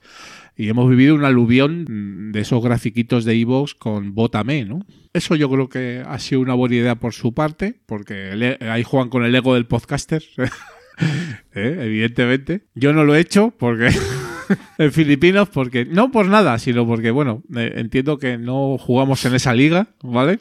Aún así, podría haberlo hecho, porque sí que es verdad que estábamos apuntados, pero bueno. Oíste, sí está bonito el, el banner ese. Pues, Está ¿y por qué bonito, no? hombre. ¿Y por qué no? Hombre. Claro que sí. Sí, sí. Claro que sí, hombre. Sí, además la gente la, la ha cogido con, con ganas. Entonces, eh, eso, buena publicidad para Evox, bien, bien jugado por su parte. Pero bueno, ya sabemos que los premios de Evox los ganan los originals y gente con podcast con audiencias más o menos largas, eh, que puedan tener ahí sus opciones. Ojalá algún filipino ganara, eso sería maravilloso. O sea, sería eh, retar al poder establecido, ¿no? Con lo cual, eso está muy bien. Retar al poder establecido lo sería todavía más si, si algún filipino ganara el premio. Ondas del podcast. Eh, Eso, eh, no, eso es imposible. eso sería Agustín. ya tremendo, ¿eh? Imagínate la cara de Ma- María Jesús Espinosa de los Monteros. eh, ¿Cómo es posible esto? Entregándole, eh, entregándole el premio a un, a un filipino. Wow, eso sería. eh, Ni en nuestros mejores sueños oníricos eso va a pasar. Pero bueno, es curioso que sí que han fallado los ondas normales, Agustín. A mí me ha dado curiosidad. Los ondas normales, Sí, sí, normales. normales, sí, no los del podcast, ¿no? ¿Eh? Los normales, los, los dos los dan eh, el grupo Prisa, evidentemente. Como no puede ser de otra manera. No vamos a decir nada, ya lo hemos dicho todo, de los premios Ondas, pero sí que me ha dado curiosidad ver que el mejor programa de entretenimiento se lo han dado a la Kings League, eh, Agustín, que somos muy fans de nosotros de la Kings League, en concreto a Ibai Llanos. Mm, Bueno, Ibai no es el organizador de la Kings League, que yo sepa, ¿no? Será en todo caso Piqué y, y tal, ¿no? Y su empresa, ¿no? Mencionaron a la Kings League. Sí. de- por, Ibai, por, por Ibai Llanos. Con Ibai Llanos pone en el, en el premio, Bueno. ¿no? Bueno, no lo entiendo muy bien, pero bueno, por lo menos le han dado, no lo sé, si eso tendrá alguna repercusión o alguna contraprestación, supongo que sí. Nada, nadie da nada gratis a nadie, pero bueno, yo no sé si siguen grabando los filipinos estos que les hicimos de la Kings League, no los he vuelto a escuchar porque como se acabó todo ya hace tiempo y no he seguido mucho la copa esta última, no sé si la has seguido tú mucho o no, o la has visto. La final sí. Bueno, Sí, la- sí, la final yo también. Sobre todo veo Gigantes, que es lo, Ajá. es lo que me gusta el- a mí. ahí. El equipo tuyo, ¿no? Incluso, incluso el de los troncos, que también me llama. Me, me- me simpatiza el Perchita. Yo soy más, yo soy más del 1K de Bueno, casillas. Ya ¿eh? salió la parte merengue, mira, rebasa el merengue por los lados, vamos. Por mi merenguismo. También me gusta Cuni Sports de- del Kun Agüero. Ah, ya, por la parte argentina, venga, venga. Sí, no, pero el, el Kun es barcelonista y antimadridista reconocido, ¿sabes? O sea que tampoco. El Kun, el, el Kun será del Atlético, será ahí aún. Será del Atleti, será del Barça, pero bueno, el Barça jugó, ape- apenas jugó, ¿no? De- del Barça poquito, de, poquito jugó en el Barça, Bueno, por pero no decir teni- nada. tenía mucha afinidad ahí en la época Messi, por supuesto, ¿no? Ah, bueno, bueno, eh, espérate. Que en el Barça le cascó un gol al Madrid. Sí, eso. Es decir, Lo su tengo- único gol en el Barça, creo que fue, Lo tengo. se lo metió a, Lo- a lo- Courtois. Lo, tengo en su, en su debe, ¿no? Eh, eh, Pero bueno, aún así, a ver, no veo todos los partidos, no estoy tan enterado como tú, Agustín, tú estás bastante más enterado que yo, pero me gusta. O sea, no es una cosa curiosa. Hombre, ahora tendrás que ver la nueva que está. La de las Américas, ¿no? Las Américas, que está el colega de Messi. Sí, sí, sí. También está el, el- ¿cómo se llama este? El Jero Freisas, ¿no? El- Claro, el Jero. Sí, sí, sí, sí, sí, sí. Sí, algún partido veré, seguro, ¿no? Por, por ver otra cosa, ¿sabes? Que me gustan los experimentos. Y tal. Bueno, y por último, claro, sí, es cierto que le han dado un premio a un podcast, eh, los premios Onda, que no sé por qué, porque si ya tienen sus premios Ondas del podcasting, no sé por qué mantienen la categoría, pero el caso es que la mantienen. Por supuesto, un industrial pata negra de Podium Podcast, no podía ser de otra manera, ¿no? Titania, no tengo el gusto. Eh, patrocinado por el Banco de Santander, o sea que tiene que haber ahí billetes y, y bueno, seguramente maravilloso, digamos, producción, ¿no? Pero bueno. Ahí, ahí lo voy a dejar de momento, Agustín. Tú, lo mismo tú lo escuchas. porque- Titania, es que juraría que igual incluso lo, lo llegué a escuchar, ¿eh? No, no me hagas caso. Posible, posible. Para comentarlo ahí en tu zona reservada, ¿no? Un momento dado. Pues, pues no te digo que no lo haya escuchado y no lo haya recomendado incluso, pero ahora Mm, no lo mismo no, Bueno, bueno. no lo recuerdo, vaya. Yo lo dejo ahí en la lista, ahí al fondo. ¿no? bueno. Bueno, querido Agustín, pues hasta aquí ha llegado las noticias, podcasteras o no. ¿eh? Hemos hablado un poquito de todo. Y nada, hasta el próximo programa, amigo y compañero del metal. Venga, nos, nos escuchamos la, el próximo mes o cuando cuadre. O cuando cuadre, sí. A lo mejor ya, ya casi te estoy felicitando las navidades. eh, el Ah. próximo. Sí, el próximo ya viene cayendo cerca, ¿eh? Está la cosa. Rozándola. Está la cosa como está, pero bueno. Así es el mundillo del podcasting amateur. Y, y- y- y voy a dar otro dato más. A ver, cuéntamelo. Me ha hecho madrugar el sábado, me ha hecho madrugar el sábado, porque hoy sábado, por si no lo sabéis, juega el Barça y el Madrid.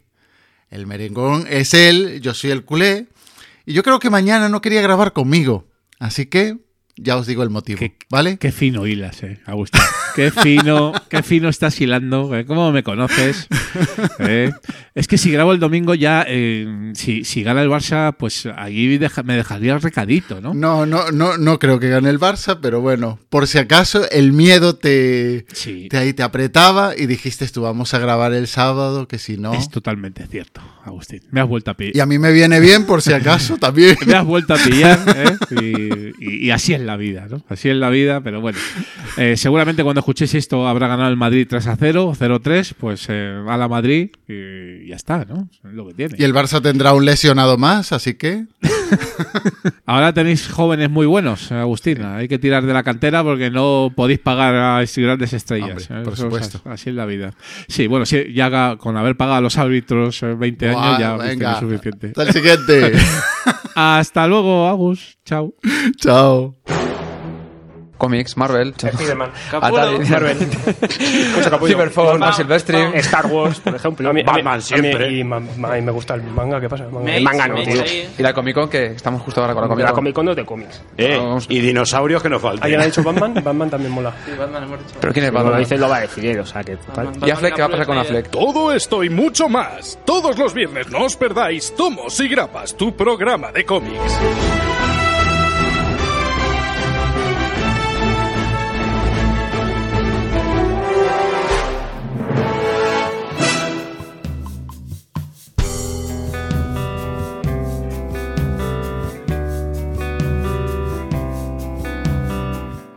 Somos Old School.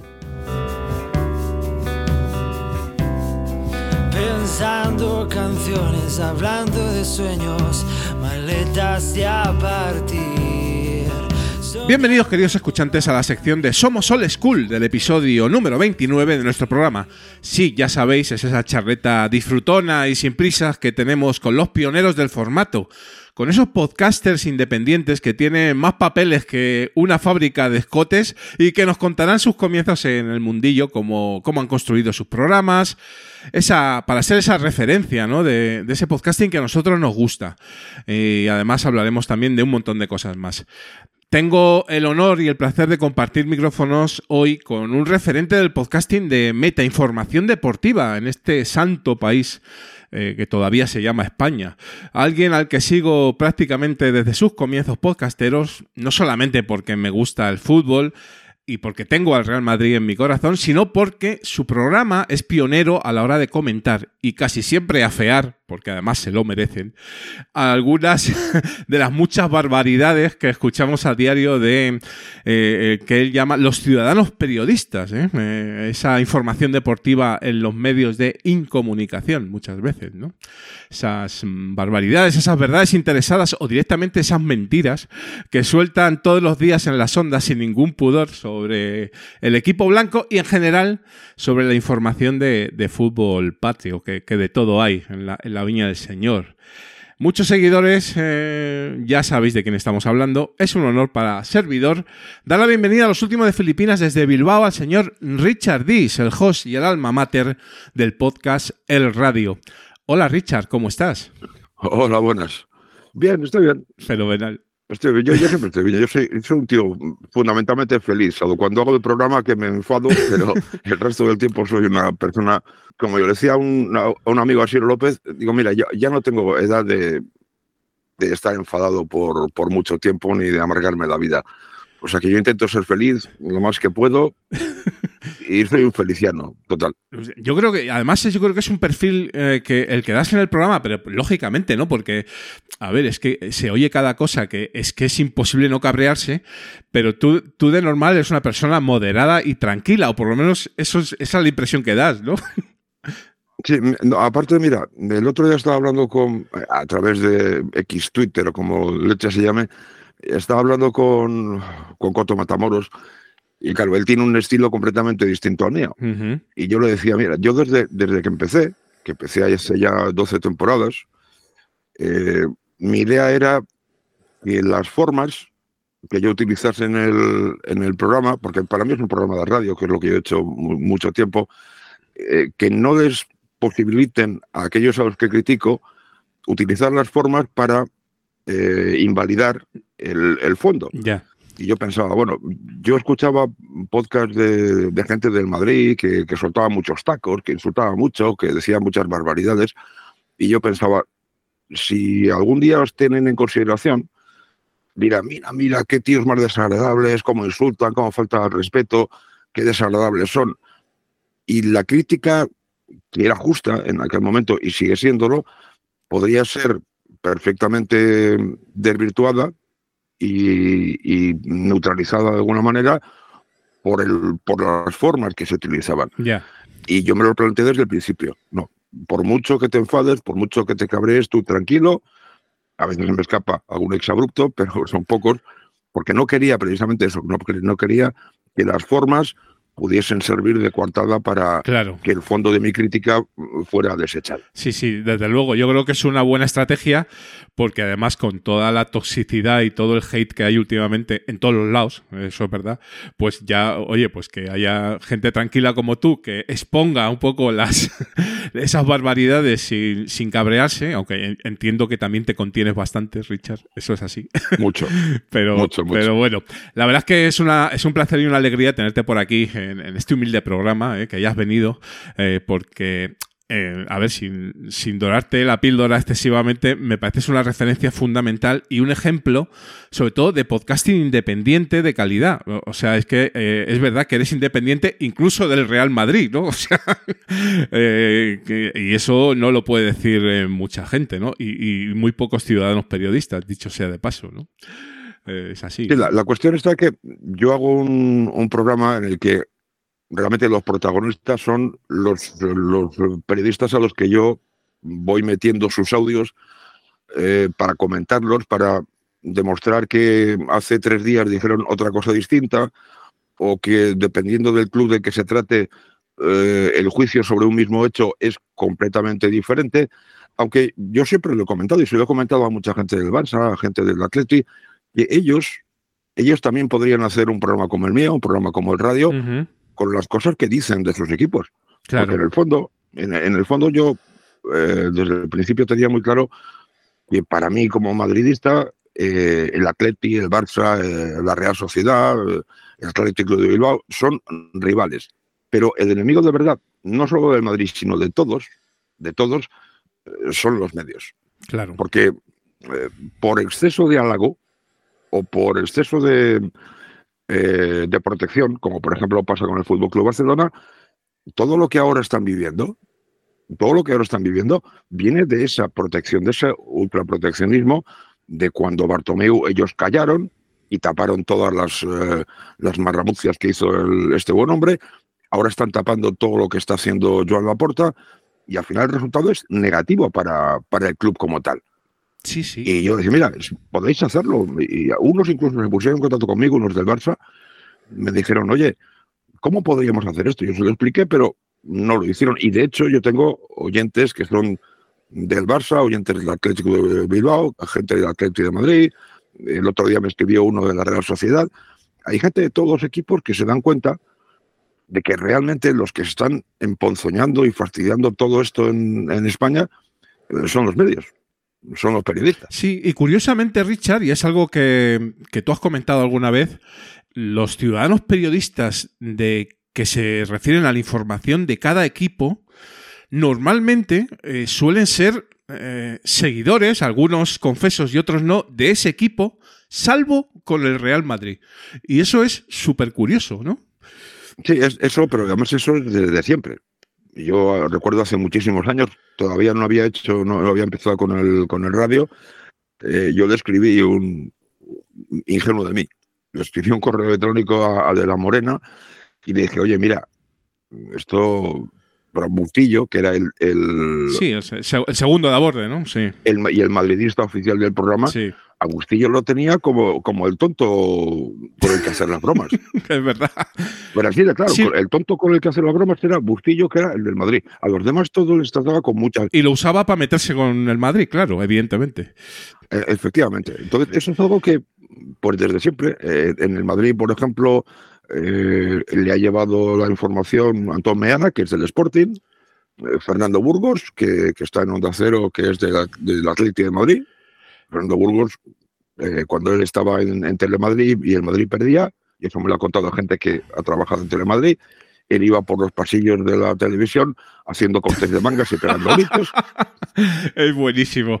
Sí, eh, eh, entonces, claro, pues, ¿por qué al Madrid le tratan de esta manera? Pero repito, a, a nosotros como madridistas nos fastidia por, por excesiva crítica y a veces injusta.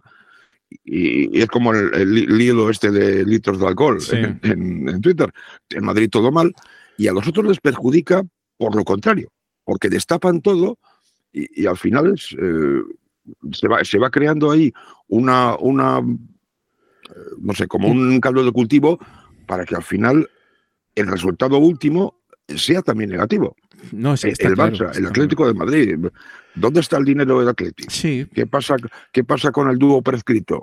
Que se, que se robaron el, el club y parece que no importa a nadie. Todo eso se tapa, se tapa, se tapa y es perjudicial para, para todos los equipos. Tienes toda la razón. eh, en el Madrid por exceso de crítica y en los demás por pesebreros, por, por- por defecto y por no decir las verdades, claro, evidentemente, ¿no? Y además, eh, es que además lo dicen sin pudor. O sea, Antón Meana yo creo que ha dicho varias veces que es antimadridista, lo cual es, es muy gracioso, ¿no? Sí, no, no. eh, eh, él, él estuvo, estuvo en, en el, en el Bernabéu un día y dijo, qué asco me dan. Viendo a su Sporting, claro.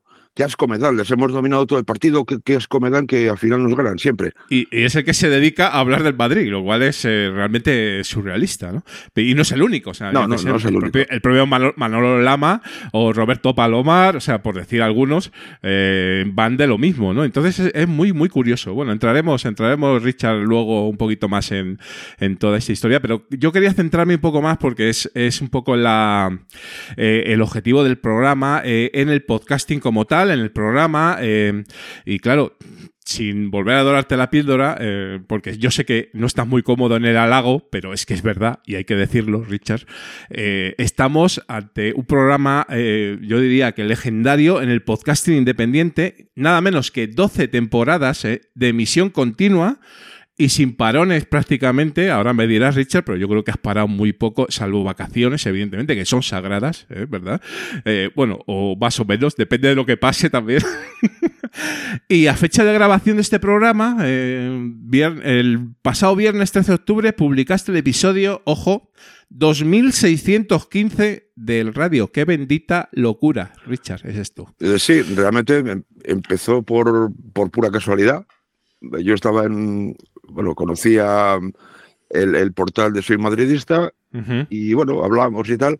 y me comentó, oye, ¿por qué no haces, ya que a ti parece que te gusta esto, ¿por qué no haces un, un artículo semanal o, o lo que sea de, de crítica a, a la prensa? Y dije, bueno, pues vale. Y luego me di cuenta de que era muchísimo trabajo. Eso de escribir es, es muchísimo trabajo. Y, y dije, oye, ¿por qué no? ¿Qué te parece si en lugar de, en lugar de escribirlo, lo hago en audio? Y bueno, pues vale. Entonces se alojaba un pequeño audio que el, el primero duraba cinco o seis minutos. eh, y lo, se alojó allí en el, en el portal de Soy Madridista y me empecé a meter audios de los, de los periodistas que sacaba de sus, de sus podcasts. Luego ya al tercero o cuarto comencé a meter música, porque los primeros no hay, aunque ahora tú puedas ir al número uno de, de radio y haya música, que es Neil Young, eh, Running Dry, eh, una sola canción porque me valía para todo. Eh, luego empecé a me- a meter música, que es también una, una parte de la, de las señas de identidad del programa. La, Sin la duda. música que siempre es en directo, o casi siempre que el 99,99% es en directo. Y dije, bueno, pues voy a empezar a hacerlo hablado, porque para mí era mucho menos cansado, porque lo he dicho mucho, yo soy muy vago, y para mí escribir es una tortura, y prefería hablarlo. Y de ahí, pues sí, 2.615 programas con, con un mes de parón de, de vacaciones al año y, y poco más. Sí. Y poco más. Yo creo que el- ese ritmo eh, muy poca gente lo puede aguantar eh, en el podcasting independiente. Luego hablaremos también de, de tu independencia y, cómo te financias porque esa, ese casoplón en las Maldivas, ¿no? Que siempre... No se paga solo. No se paga solo, eso es una realidad, ¿no? Eh, hay, hay que decir para los no iniciados que Richard Dise no, no es tu nombre, es un seudónimo, ¿no? Un nick que viene de la novela del aviador nocturno de Stephen King, ¿no? O sea, esto... Exactamente. ¿Cómo, cómo se te ocurrió, no? O sea... Pues es, es muy sencillo. Yo tenía un. Estaba en un grupo de, de Yahoo. Bueno, Yahoo, aquellos grupos que había sobre temas Sí, sí, me, concretos. me acuerdo, me acuerdo de esos grupos famosos, además. Y este, este era uno que se llamaba King Hispano.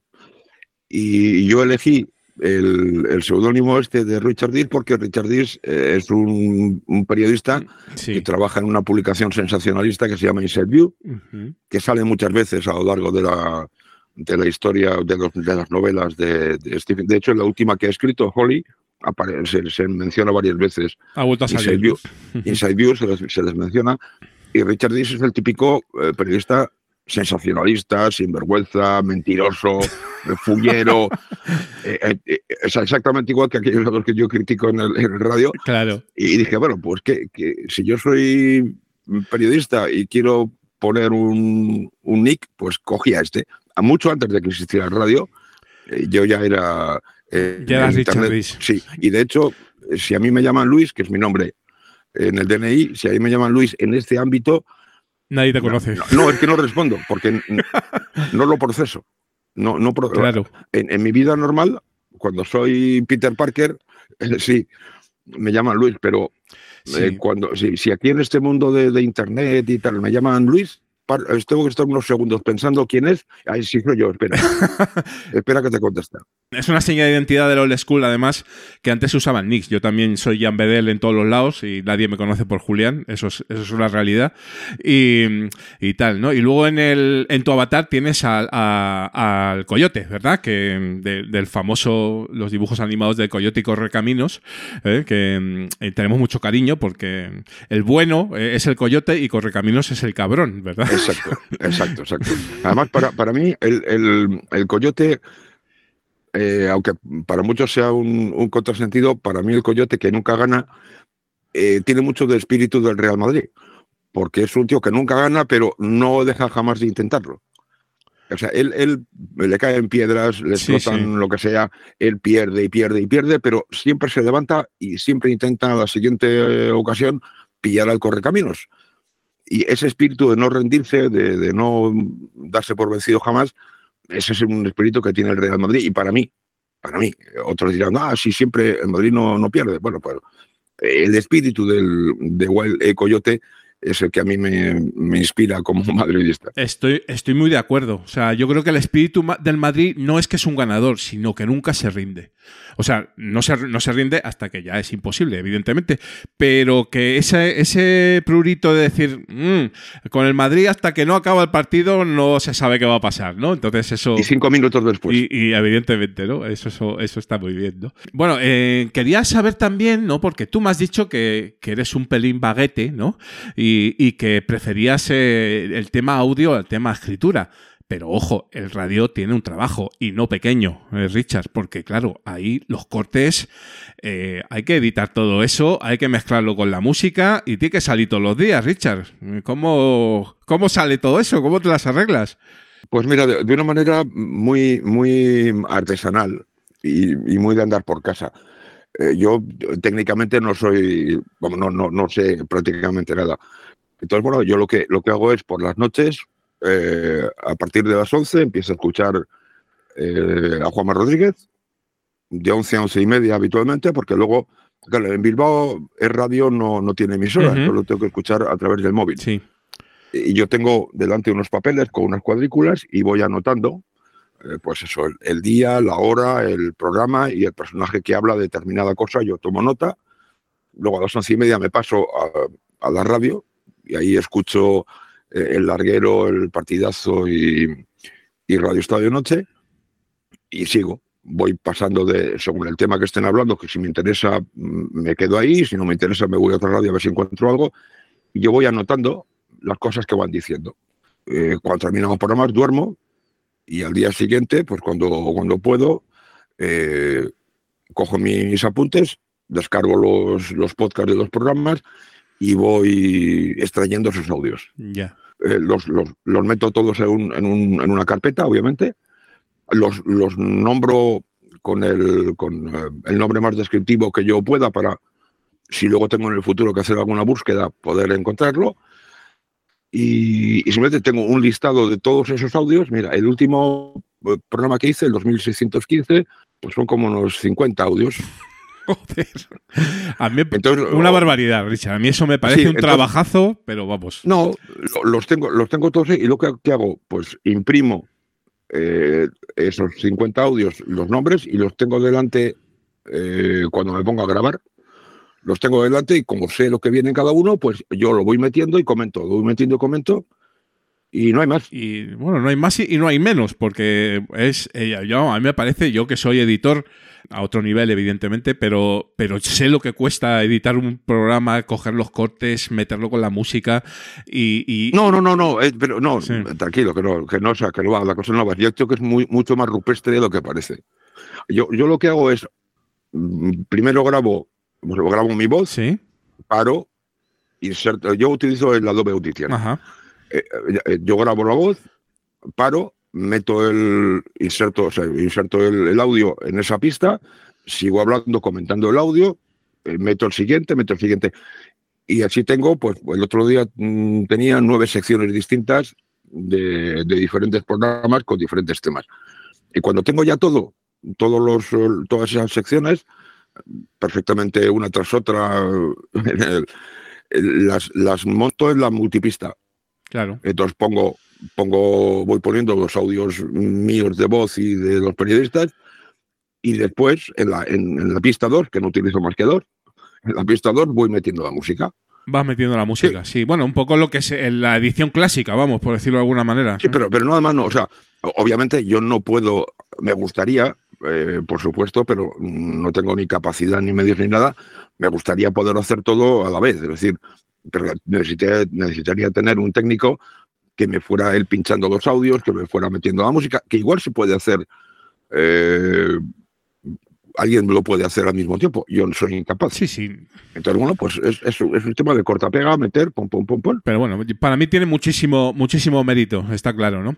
Y luego hay otra cosa muy importante, o que yo considero muy importante, sobre todo en el podcasting nuestro más independiente, y es la comunidad. Tienes una gran comunidad en torno al programa, que yo creo que es un gran tesoro, ahora me, me comentarás, eh, Richard, y, que va a varios niveles, eh, porque por ejemplo tienes eh, los becarios, ¿no? Que a veces te chivan alguna cosita por ahí de, que, ha dicho y no, lo, y no la has podido oír, ¿verdad? y además que tú les nombras a todos, lo cual es algo realmente que hay que hacer y que no mucha gente hace. Luego también tienes a gente que le felicitas el cumpleaños, mucha. Eh, o forofos del, del programa que, que hacen promos para que luego tú las publiques, ¿no? O sea, tienes ahí un, una amalgama de, de- de comunidad que yo creo que eso, eso está fenomenal, ¿no? Sí, bueno, lo- los becarios son a veces imprescindibles porque mi vida, eh, mi, mi día es de 24 horas y hay programas que no escucho, hay cosas que se me escapan y evi- evidentemente me, me pasan mucha mucha información. Hay veces que la puedo que la utilizo, hay veces que no, porque o porque ya tengo suficiente o porque eh, lo que me dan es importante, pero menos importante que lo que ya que ya tengo y como no quiero que los programas sean demasiado largos, pues hay veces que tengo que dejar cosas fuera, incluso cosas que yo, que yo he sacado. Lo de los cumpleaños comenzó tontamente. No me acuerdo, alguien me lo pidió, oye, ¿por qué no me felicitas y tal? Y bueno, pues ahora se ha convertido en, en que la gente me lo pide y a mí como no me cuesta nada, pues yo, Claro, les, yo les felicito. Y lo de las promos, eso fue, eh, creo que fue con el programa 1000, cuando hice el, el programa número eh, 1000, que despedí, oye, mandadme un audio vuestro diciendo pues eso, eh, lo que queráis. Y, y, bueno, hubo gente que me mandó audios de, de todo tipo y, y muchos me mandaron pues una especie de indicativos. Entonces, bueno, yo algunos los utilizo con simplemente el, indicativo tal cual y otros, y aquí viene otra vez la casualidad, porque yo al principio tengo una careta de- del programa y luego comienza la música y ahí meto siempre algún oyente que dice, pues el radio de Richard Dis o desde Cancún el radio de Richard Dis o lo que sea. Y a veces eh, esa, esa voz que yo meto con la música que he elegido en ese momento, digo, caramba, pues mira, queda bien como para hacer un indicativo aparte eh, con música. Y entonces, bueno, lo, lo- lo exporto tal cual y... Y ya se lo- queda, se queda y- en, en y- tu y ya programa, se queda para otro día. Por ejemplo, mi- Robin Audio me hizo unos cuantos eh, que meto todos los días. Y luego había otro, otra, eh, los becarios, lo de los cumpleaños. Ah, y bueno, sí, y lo de las promociones. Sí, Sí, las Eh, promos, La, la- la- la gente me, me lo, me lo manda y yo encantado de. Y lo metes. Y, y de hecho, yo también, yo también de- te hice uno, fíjate, escucha. escucha. Sí, no, lo meto, sí. Escucha, escucha.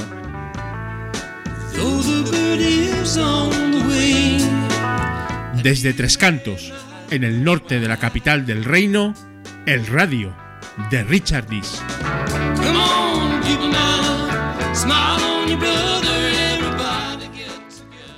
Yo, yo ya te puse la música y todo. eh, Sí, este, eh, eh, hay que hacerlo así, así me evitas trabajo. Sí, lo puse la semana pasada, además. Este, Lo has puesto varias veces eh, y, y la verdad es que te lo agradezco porque, a ver, un seguidor del programa eh, histórico como yo, ¿no? Eh, pues siempre le gusta, ¿no? De vez en cuando, pues salir en tu programa, ¿no? Y, y eso enlaza con lo que me has comentado antes de la música, porque la música es importante en el programa y además yo creo que tú eres un melómano o te gusta mucho, ¿verdad? Toda esa música de los 70, de los 80, de los 90, eh, de, rock, de, eh, blues, de todos los eh, conciertos casi siempre en directo. Además, pones conciertos en directo que a mí me encanta, Richard. Sí, bueno, más que de los 80, 90, 60, 70. 60-70, sí. Que es, que es la. Pues, cuando eres eh, adolescente, pues es la música que al menos a mí me marcó. La de los 60, set- yo nací en el 55. Entonces, bueno, pues finales de los 60, 70 para mí es lo mejor que se ha hecho en, en la vida. Y sí, es, es lo que, aunque a veces me piden cosas distintas, los oyentes también me piden música, pues o para cumpleaños o para lo que sea. Y, y- intento, yo intento eh, complacerles. Hay veces que no, cuando, cuando me piden Héroes del Silencio, ya saben que eso está vetado en el programa. es cierto. He puesto, he puesto eh, casi de todo. A mí me gusta la música casi de todo tipo, menos el rap, mm, Héroes del Silencio y alguna Sí. cosa más. Me Menos gusta el reggaetón todo. y eso, todo lo demás Sí. puede entrar, ¿no? Todo lo, eh, lo que- lo que me parece música lo, lo suelo poner. Mira, el último programa, para que veas, eh, puse, como había muerto Pumares, eh, y su canción fetiche siempre había sido eh, Moon River, puse para, para la, la introducción del programa puse la versión que hizo Audrey Hepburn de, de Desayuno con Diamantes y para terminar puse la misma canción pero en una versión en directo de Eric Clapton y Jeff Beck. Oh, maravillosa, sí, cierto. Claro, y, y luego en el medio puse un concierto de Rory Gallagher del 74. porque ah, yo siempre soy, soy un apasionado de la música en, en directo. Para mí, el, el- el músico que tiene un buen directo es un buen músico, porque hay gente que en estudio hace maravillas y luego los pones delante del público en un Sí, escenario y flo- y flojean, sí. y son, y son, un- son un desastre. Y bueno, pues sí, efectivamente es una, una señal de identidad. A, a veces me ha pedido, oye, ¿por qué no quitas la música que distrae un poco? Y digo, mira, no, no, porque el radio sin música no sería, no sería el radio. Sin duda, lo tengo claro, vamos. Subo a Google Drive las, eh, las canciones para que la gente se las pueda descargar sin la molesta interrupción de mi voz y de los periodistas. Y pues eh, llevo ya 25.000 eh, canciones o una cosa así. Se dice pronto.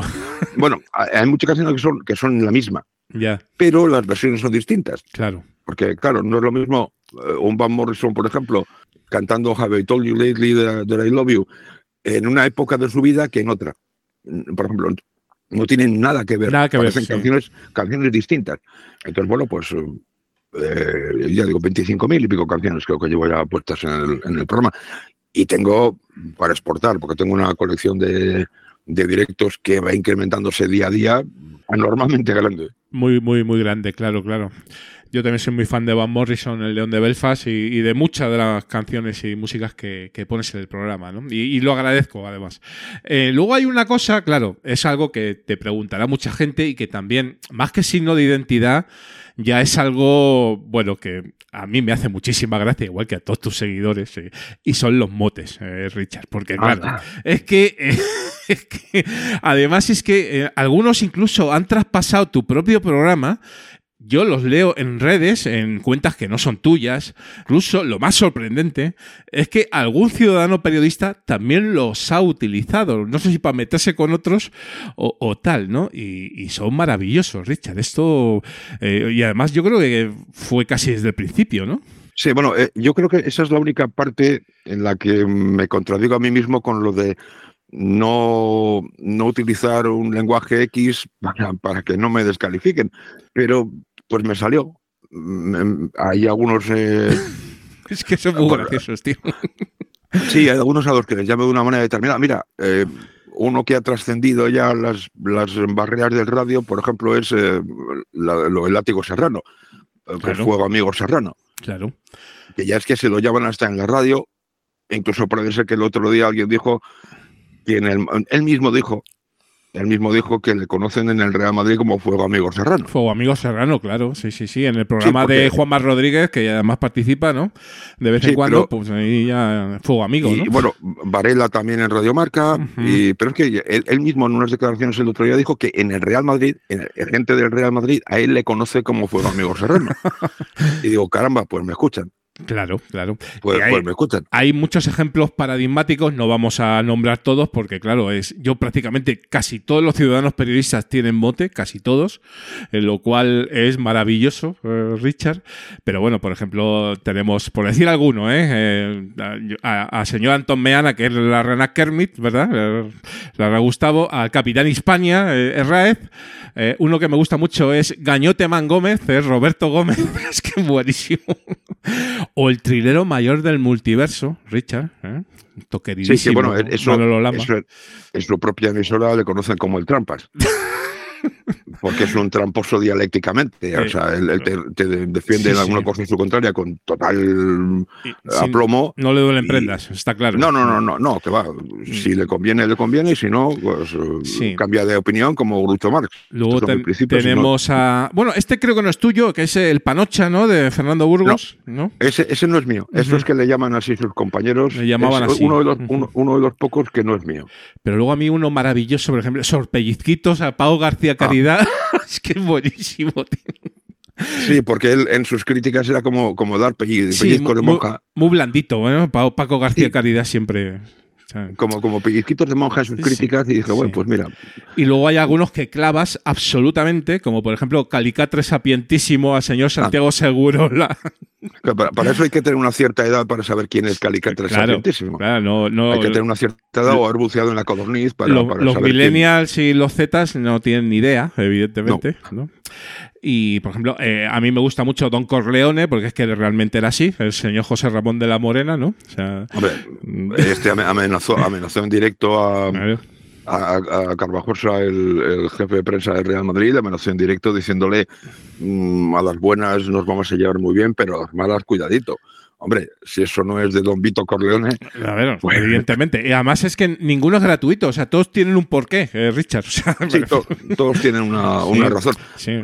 Se me- se- a veces se me ocurren así de repente, porque si pienso en ellos no me sale ninguno, pero, y a veces me sale, por ejemplo, el, uno de los últimos que es eh, David Bernabeu. Sí, sí, sí. David Bernabeu, que era que primero era, ay, ahora se me ha olvidado el Eh, primero. ¿Cómo era? Eh, el Sí, personaje no, este de lo diré también, sí, lo- sé cuál es. sí. El, El Marqués el de Marqués de Leguineche, sí. Claro, el Marqués de Leguineche, porque él, él siempre está viviendo de sus glorias pasadas, del Barça del pasado, del Barça de Pep, del Barça del sextete, del Barça. Entonces le llamé el Marqués de Leguineche, pero un día que, que pronosticó que el Madrid iba a palmar y, dijo que va- vais a tener que utilizar Emoal, Emoal, Emoal, y el Madrid le ganó 0-4 al Barça, dije, caramba, ha sido ascendido de Marqués de Al Leguineche Duque de Moal, sí, Duque de además lo Moal. usas, lo usas bastante el Duque de Moal, lo cual está fenomenal. ahí se quedó. Y ahí se quedó. Sí, luego, por Ahí ejemplo, ahí quedó. a mí uno Ahí que, a ver, es el típico periodista que, que odia al Madrid, lo dice claramente además, y pero que no sé por qué no, no me cae mal del todo, que es eh, David Sánchez, ¿no? Nicolasito Pertusato, ¿eh? Eh, que Ah. está claro que él va en contra del Madrid y lo dice abiertamente, y es todo un personaje, ¿no? O sea, ahí en, eh, que ahora está en, en- en Radio Torino, ¿no? En Radio Marca, ¿no? Por ahí. Sí, en Radio Marca, Sí. sí, en Radio Marca y en la COPE Sí. y en Gol TV. Está varios al, lados. al final, mira, al final está en todos lados. Sí, sí. Eh, Es que el otro día era muy divertido porque eh, criticaban a Ancelotti porque igual en junio se va a trabajar a Brasil y lo que decía, por ejemplo, Pablo Pinto, que trabaja en Radio Marca, trabaja en la cadena SER, eh, es uno de los jefazos de fútbol de Dazón. Y, o sea, vosotros estáis criticando a un tío que todavía no ha empezado a trabajar en un sitio y vosotros sois pluriempleados. Sí, sí. o sea, tenéis, tenéis un, un morro, pero kilométrico, vamos. La jeta es Claro. espectacular, ¿no? Y bueno, muchos más, muchos más, no vamos a decir todos, pero yo que sé, Roberto Palomar, el tío Vinagre, que también me hace muchísima gracia. Es un vinagre. Porque es verdad, o sea, siempre que sale Palomar es el tío Vinagre en toda su extensión, ¿no? O sea, es así. O el trompetista equilibrista, ese mítico Isaac Fouto, ¿no? En fin, tantos y tantos, Richard, ¿eh? La verdad es que es muy divertido. La gente me pide, hoy tienes que hacer un listado con todos y tal. Y yo, sí, sí, sí, sí. eh, eh, Ya lo ah, haremos, ¿no? te- Tengo que escribir, sí. Pro- procrastinar es mi segundo apellido. Es que eh, es complicado porque es que tienes tantos, ¿no? Aquí hemos dado una lista bastante extensa y no es ni, ni un 10% o 20% de los que pueda haber por ahí, ¿no? O sea, No, hay muchos. no sé si, si alguno se ha mosqueado mucho, supongo que alguno te habrá bloqueado o cómo, cómo en realidad cómo te llevas con ellos. No, Bueno, no te llevas o, o sí. No, la, la verdad es que no, no me llevo demasiado. Ujú. Pero sí, la mayoría de ellos, muchos, muchos me han bloqueado. Eso sí es verdad. Algunos preventivamente, como por ejemplo García Caridad me, me bloqueó en su día preventivamente cuando no había hablado nunca con él. Según él, yo era un abogado de Bilbao que hacía un programa de estos. Y hay, hay- hay- un audio de eso, además. Sí, pero él, él mentía porque él sabe perfectamente quién era yo. Y te lo explico. Eh, en un momento determinado, yo hablé con, o más bien habló conmigo eh, Miguel Ángel Méndez, que quería que yo fuese una especie de eh, defensor del oyente de, de Radio Marca. Ujú. Me lo dijo, me lo propuso. Dijo, pero es de coña, ¿no? Dijo, no, no, es en serio. Al final la cosa no prosperó, pero en su día me lo propuso, con lo cual él sabía perfectamente quién era yo. De hecho, había estado eh, con, con varios de, de Radio Marca aquí en Bilbao una vez que vinieron a, a Lezama y, y él sabía, pero bueno. eh, y bueno, sí, eh, David Sánchez, eh, también en un programa con, con Ciro López, Ciro López me mencionó y me dijo, ah, ese es un bufón, un no sé qué y tal. Yo, pues como tú, que salías en las meninas allí, Nicolásito Ya. Pertusato. Lógicamente, cuando se les dice las verdades a los ciudadanos periodistas, pues, pues normalmente no les gusta, ¿sabes? Porque, claro, lógicamente les pones un poco, en- les sacas a la luz, les pones en el disparadero, aunque yo creo que a muchos les da igual, porque ellos siguen a lo suyo y ya está. Pero el común de los mortales, los de abajo, pues ya vamos sabiendo de qué picogea cada uno, y eso es un poco gracias a ti también, ¿no? Lo cierto es que no nos gusta casi ninguno que nos saque los colores. Eh, La ventaja mía es que yo no se lo digo, se lo dicen ellos mismos. que ahí es el, el, digamos, el, el- el truco. Claro, es que tú pones el audio. Claro, Que ahí no hay ni trampa ni cartón, ¿sabes? Claro, yo, yo pongo el audio de ahora, pongo el audio y, y a veces hago un recopilatorio y digo, mira, fulanito de tal, mira, dice esto en este momento, pero oye, mira, hace un mes, hace dos meses, hace un año, decía exactamente todo lo contrario. O incluso en el mismo, en el mismo programa ha dicho en cinco minutos dos cosas completamente antagónicas. Yo no me lo invento. Eso no les gusta. No les gusta porque, lógicamente, no es lo mismo que si eso le pasa a un fontanero o incluso a un político, porque, claro, eh, los políticos, imagínate, eh, que te voy a contar. Pero, claro, es que el periodismo va de información, se supone que veraz y, y independiente. Y, claro, que te digan una cosa y la contraria. O, o se jacten de cosas que tal, pues, pues, hombre, no les hace gracia porque es que trabajan con ello, ¿no? Entonces, será por eso, ¿no? Sí, bueno, y, y porque tenemos un ego desmedido. También, ta- también. Tenemos, tenemos un ego, sobre todo, mira, lo- sobre todo los de radio televisión, sobre todo los de televisión, como se nos oye y se nos ve, pues hay un, un ego desmedido brutal, brutal. De hecho, es una de las razones por las que yo al final acabé dejando de, lado el asunto del, del periodismo, de- me dediqué a otras cosas, porque no, no lo soportaba más, no, no aguantaba más. Aunque, pues, por ejemplo, eh, sí que es verdad que haces una colaboración semanal en Es Radio con el programa del primer palo de Juanma Rodríguez, ¿no? Que te fichó para su programa hace ya un tiempo, ¿verdad? Para una sección llamada Al infierno con los Tataglia, ¿no? Que ah, yo no me la pierdo nunca, porque es un poquito, si no te has escuchado por algún casual el programa, pues ahí también haces un resumen semanal de, de las cosas más importantes, ¿no? Sí, ahí cojo lo, más importante y es sí, es una colaboración que hago con él porque me, me da completamente completa libertad para decir lo que me dé la gana, lo que yo quiera.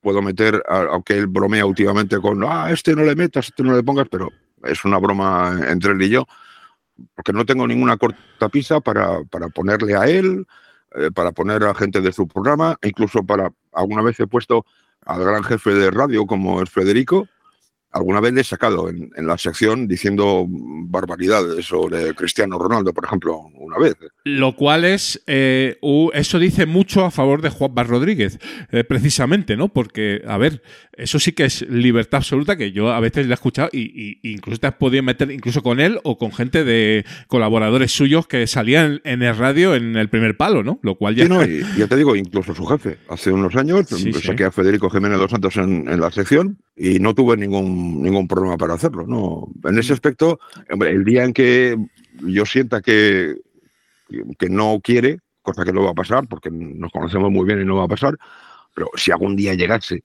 eh, que me dijese, "Oye, no, mira, por aquí no, por aquí no, por aquí no, pues la sección ya no tendría ningún sentido porque estaría desequilibrada. Claro. No, yo en, la- en, en los totales yo hago lo que me da la gana, digo lo que me da la gana sin ningún tipo de problema. Él me lleva a la contraria, a veces, a veces no, a veces sí. Sí, es que ese contrapunto yo creo que le da también al, al- a la sección pues toda su gracia, ¿no?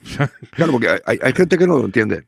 Hay gente que, oh, ¿cómo te dice que no? Pues mira, a veces piensa que, que, que- que no estoy que no estoy acertado y hay veces, y se nota a veces que lo hace simplemente por, bueno, que no sea todo sí, sí, amén, amén, amén, amén, porque también hay que darle un poco de, Claro. de cancha a, a que, que, oye, que, que a veces seguramente igual yo estoy equivocado. Y alguna vez lo he reconocido, porque me acuerdo hace poco metí un audio y al- a la semana siguiente dije, mira, eh, esto que dije el otro día no tenía razón. No tenía razón porque la cosa era así, así, así, y yo me equivoqué. Y- Hombre. Y, yo en ese aspecto no tengo ningún problema en, en reconocer que meto la pata muchas veces. No, Eso además te honra y, joder, es que con tanto que subes todos los días, joder, que, que menos que alguna vez puntual, pues te has podido equivocar. Y, si lo reconoces, pues, pues fenomenal, ¿no? Ese es el, No, ningún problema. ese es el asunto. Ya por acabar, eh, un par de cosillas. eh, ¿Nunca te ha dado por que está ahora tan de moda y que a lo mejor incluso pues eh, incrementarías tu audiencia en hacer vídeo, ¿verdad? No, no van por ahí los tiros, ¿no? No, no, yo nunca he hecho. Yo, he hecho prensa en radio, he hecho prensa escrita, pero nunca he hecho televisión ni nada por el estilo. Ah, y volvemos al, a, a los dos problemas principales míos. Uno es la, la pereza. Yo creo que da mucho más trabajo el tema de, de los Por vídeos. eso no te quepa ni la menor duda de eso. Da mucho más, mucho más trabajo. Y, y segundo, que tampoco me siento, me siento demasiado cómodo en, en esto. Aparte que mi, mi día tiene 24 horas. Y yo hago el radio que me cuesta unas cuantas horas. Si luego tengo que hacer un vídeo. Sí, sí. Y, y mira, yo, yo, yo hago el radio porque además, cuando me dijiste lo de lo de hacer un- hablar un ratillo aquí y tal, te pregunté, es audio solo, ¿no? Sí, sí. Porque para, para mí, eh, la radio y el radio y los podcasts de audio, te los puedes llevar a donde quieras y los escuchas y tal y cual. Pero si son vídeos, ya inconscientemente tienes que estar pendiente de la imagen, aunque también solo puedes escuchar, pero tienes que estar pendiente de la imagen, de tal y que cual, y no te deja hacer otras cosas. No te deja salir a correr haciendo running, como mucha gente que me escucha a mí, que sale por las mañanas a, a correr y, y me escucha según va corriendo. Es una de las grandes ventajas del podcasting clásico de audio, Claro. es esa. O sea, que puedes hacer otra cosa y Exacto. escuchar. ¿no? Exacto. Entonces, bueno, pues a, a mí el vídeo, pues no me. Hace poco, me, me- antes del verano, me propusieron un plan para hacer vídeos y tal y cual. Yo es que no lo veo, no me veo, no me veo. Y, y yo tengo un sistema de trabajo, claro. Ya. Yo no puedo poner, por ejemplo, si lo hago para YouTube y tal, yo, yo no puedo meter la música que yo quiero porque me la van a tirar abajo, por cuestión de derechos. Ya, evidente. Eh, con- claro. Ahora yo no tengo Claro. problemas porque Evox me paga los derechos de autor a, a quien corresponde. Sí, sí, a las GAE, a quien sí, corresponda. sí, sí. Pero sin embargo en YouTube no. Y claro, una radio o una cosa mía sin música ya no soy yo. Pierde mucho, Ya efectivamente. no soy yo. Entonces no, no, no lo veo. Aparte de eso, de que yo técnicamente soy un, un boomer y, no sé, no, no me no me hallaría yo delante de una, de una cámara. Estoy contigo, soy un pelín más joven, no mucho que tú, pero sí que es cierto que yo, a mí el vídeo tampoco me gusta nada y soy más clásico del audio y de la radio, porque claro, la hemos mamado desde, desde pequeño, ¿verdad? Aunque sí que es verdad, Richard, que te he visto en algún vídeo eh, en una aparición estelar en el chiringuito, eso es verdad. Ah, bueno. Mira, te, te lo, voy a, te lo voy a contar porque eso, Ay, eso qué, fue qué una- bueno. Sí, pero aquello fue una película de terror porque eh, me contactó Pepe Herrero. Sí, eh, sí, lo conozco. Que en aquel momento tenía relación con ellos. Me contactó porque querían hablar conmigo. Entonces, bueno, a través de, de él, yo hablé con ellos, me invitaron a ir a Madrid a, a ver el programa. Diver- fue muy divertido porque me mandaron los billetes del avión y, y me mandaron los billetes del avión al nombre de Richard Dis. Ay, no te he dejado pasar, ¿no? Y digo, y digo me- no, cuando lo recibí, digo, me, me temo que no voy a poder subir al avión porque yo no me llamo así. Qué bueno. Eso es una, una anécdota. Entonces, fui allí y yo simplemente iba a ir allí para, para cenar con, con Giuseppe Pedrol y con Kim Domenech y ver la posibilidad de hacer algo parecido a lo que yo hacía, a lo que yo hago en el radio, Ujú. en el chiringuito. Bueno, pues estuvimos charlando, les pareció, bueno, a mí me pareció bueno, pues vale.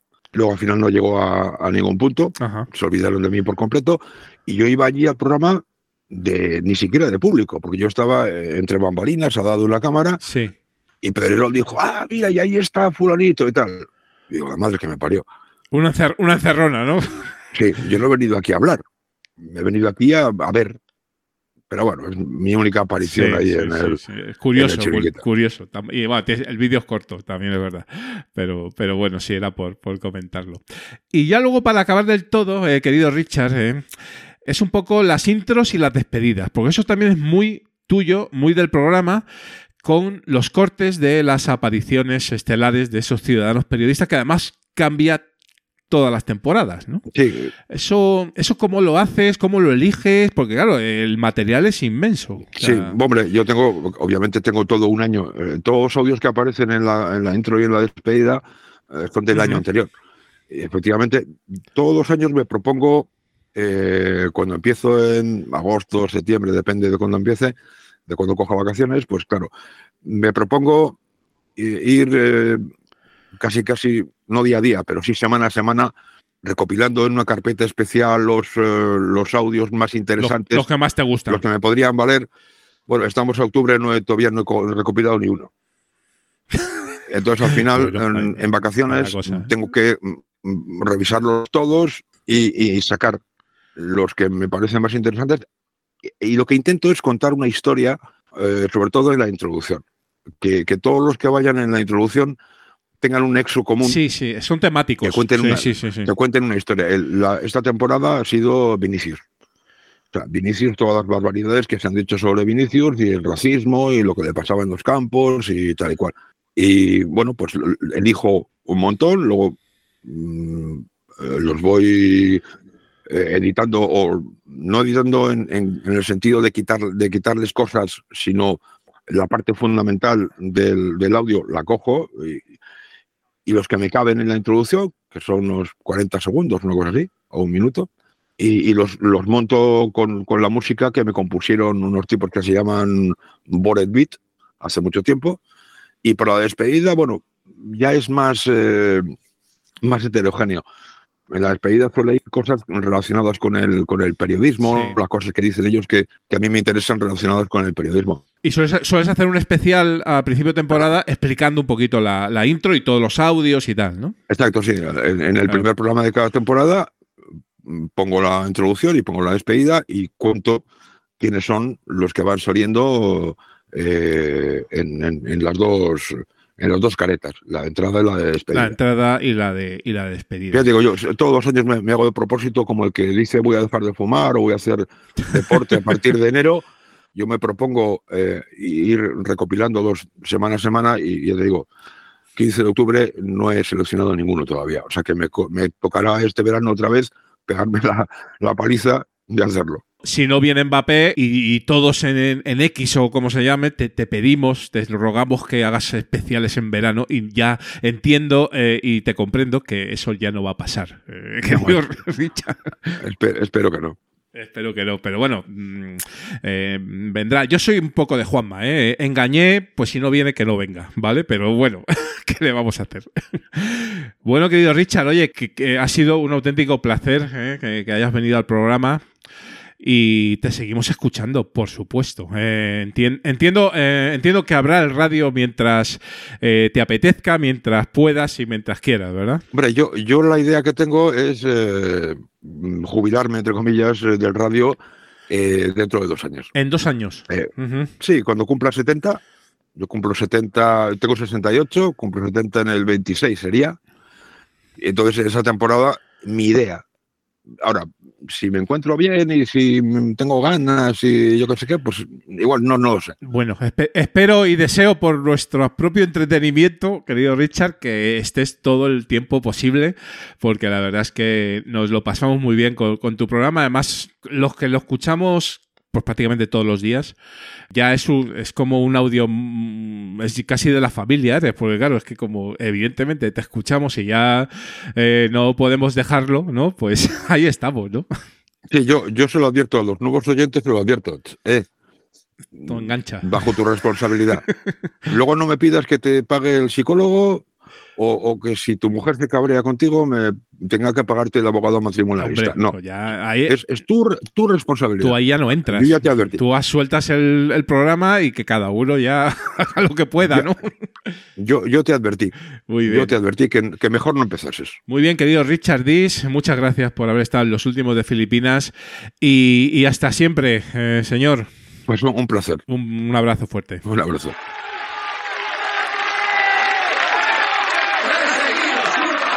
Tres seguidos, uno para ganar. Tres seguidos, uno para ganar. Tres seguidos, uno para ganar. Tres seguidos, uno para ganar.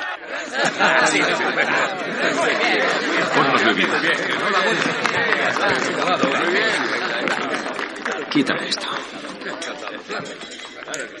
Bueno, Jones. ¿Cuándo vas a aprovecharte de esto? Hagen está patrocinando ese tónico capilar, por eso nunca lleva sombrero.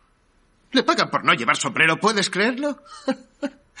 tónico capilar, espuma de afeitar. Todo lo que tienes que hacer es firmar con tu nombre y a ganar dinero. ¿Qué? ¿A qué estás esperando, chaval? Soy amateur, señor Mullen. ¿Sabe cuál es el origen de esa palabra? Tiene raíz latina. Amar. Ser aficionado es amar el juego. Cuando juegas por dinero, nunca más puedes llamarlo amor, pero supongo que usted ya sabe todo eso. ¿Qué eres, Jones? ¿Un idiota? No creas que no leo tu basura, Killer. Y esa no es la historia que queremos todos. Queremos la que escribías antes de meterte hasta las... Menudo golpe. Caramba, qué golpe. Vaya, eso es un buen puñetazo. Bobby Jones es un auténtico amateur y un caballero. Jamás habrá otro como él. El dinero acabará arruinando el deporte. Los últimos de Filipinas, porque otro podcasting es posible.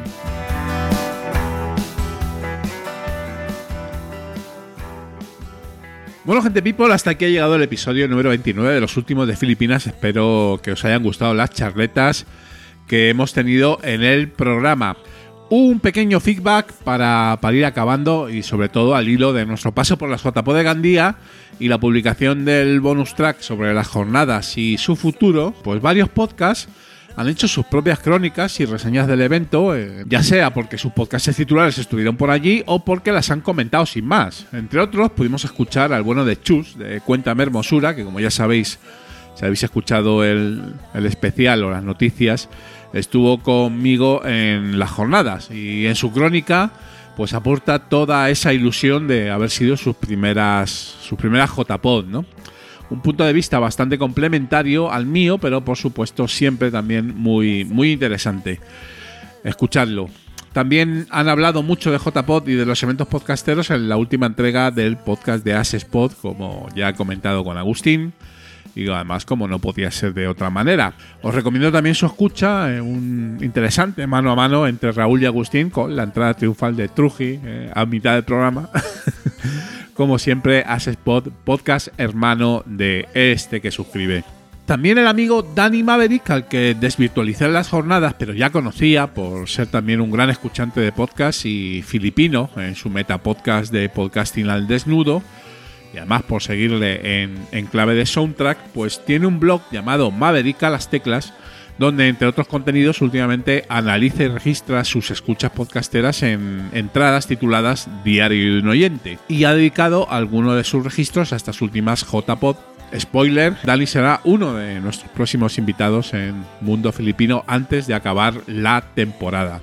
Otro podcast que ha hablado de JPod ha sido el de Santi Pascual en su programa Day to Day Pascual, que es un programa muy veterano también, un old school que conozco desde hace años y que también hace un breve análisis de las jornadas, más quizás desde el punto de vista de miembro de la junta directiva de la asociación podcast, que es eh, breve, eh, pero también disfrutón. Eh, escuchadlo. El presidente de la asociación podcast, Treki23, en su undercover, pues también comenta las JPO de Gandía en su crónica. Josete, del Rincón de Josete, también hace alusión a los premios de la, de la asociación y a las JPod, ¿eh? podcast premiado, como ya hemos comentado en el bonus track y en las noticias. Estuvo hablando de ello. Un abrazo, querido Josete. También, bueno, esto no le vamos a dar mayor publicidad. Ha habido algún comentario tendencioso, oportunista, ¿por qué no? Algo rencoroso y, y revanchista al hilo de la relevancia de las jornadas y la comparación con otros eventos de podcasting. Por supuesto, no le vamos a dar ninguna publicidad a, estas, eh, digamos, opiniones. Tiene que haber de todo en la viña del Señor. en cuanto a los premios, pues no, no hemos ganado ninguno, ¿eh? ni, con este humilde programa, ni con el Club de los Seis, ni la jefe Rima Teresa o yo mismo en las categorías de mejor podcaster. Vamos, lo importante es participar ¿eh? para divertirse, ya lo hemos comentado en las noticias con Agus. Eso sí, me ha llegado por el pinganillo que estuvimos a punto en algún caso ¿eh? de, de ganar, pero bueno, hemos dicho muchas veces que aunque me mola llevarse un premio, y es la realidad, lo importante es la difusión del podcasting y lo que significan los premios en sí para nuestro podcasting independiente, más humilde y más amateur. Escuchar el bonus track y bueno, pues ahí decimos un poco quién ha ganado en cada categoría. Y por último, antes de irnos siempre en el Club de los Seis con mi querida Teresa, seguimos actualizando sorprendentemente no fallamos en ningún mes, lo cual es maravilloso. Desde el último filipino hemos publicado dos episodios. El 9, que le tocó a Teresa defender las conexiones entre el gran Santiago Auserón frontman y líder carismático de Radio Futura, que es mi grupo favorito, pero en este caso lo defendió Teresa, y llegó en seis pasos a Carron John Daly, que es un gran escritor de novela negra, por supuesto. En el episodio 10, eh, ese ya me tocó a mí, pues pasamos del Raf Collie, nos lo propuso nuestra amiga Toñi de Perretes, a Mahatma Gandhi. Y bueno, pues también estuvo ahí divertido. Escuchadlos, por favor. Y poco más, gente people. Bueno, nos vamos a ir, como siempre, con nuestros queridos y nunca bien ponderados métodos de contacto. En X, esa plataforma del señor Eloncio, en Blue Sky e incluso en Mastodon, somos arroba ultimosfeed. Y tenemos una listita con todos los filipinos en un ficherito OPML, ¿eh? que es magia pura, magia borrás, le dais un botoncito y os carga vuestro podcatcher pues los casi 170 programas filipinos. Maravilloso. En Instagram también somos arroba últimos feed. eh, y quiero, quiero, cuando salga este episodio, que esté todo bien actualizadito. A ver si lo consigo. Nuestro feed, eh, nuestro sacrosanto feed es feeds.feedbarner.com barra últimos filipinas. Por favor, usadlo, usadlo, que es, eh, que es lo suyo. Por eso estamos aquí. y nuestro blog es ultimofeed.blogspot.com. También tenemos un Linktree donde podéis acceder directamente a todos estos enlaces sin tener que aguantarme. eh, lo que tiene. Créditos, nuestro hosting, Red Cycle, locuciones, Andrea Sisona, grande Andrea. Y también eh, hay que agradecer a la IA de Google que se ha prestado para locutarnos algunas secciones nuevas. La música es de Viejo Den, que es Creative Commons, como nuestro podcast. Vamos a leerlo como siempre el- parrafito, porque es lo suyo.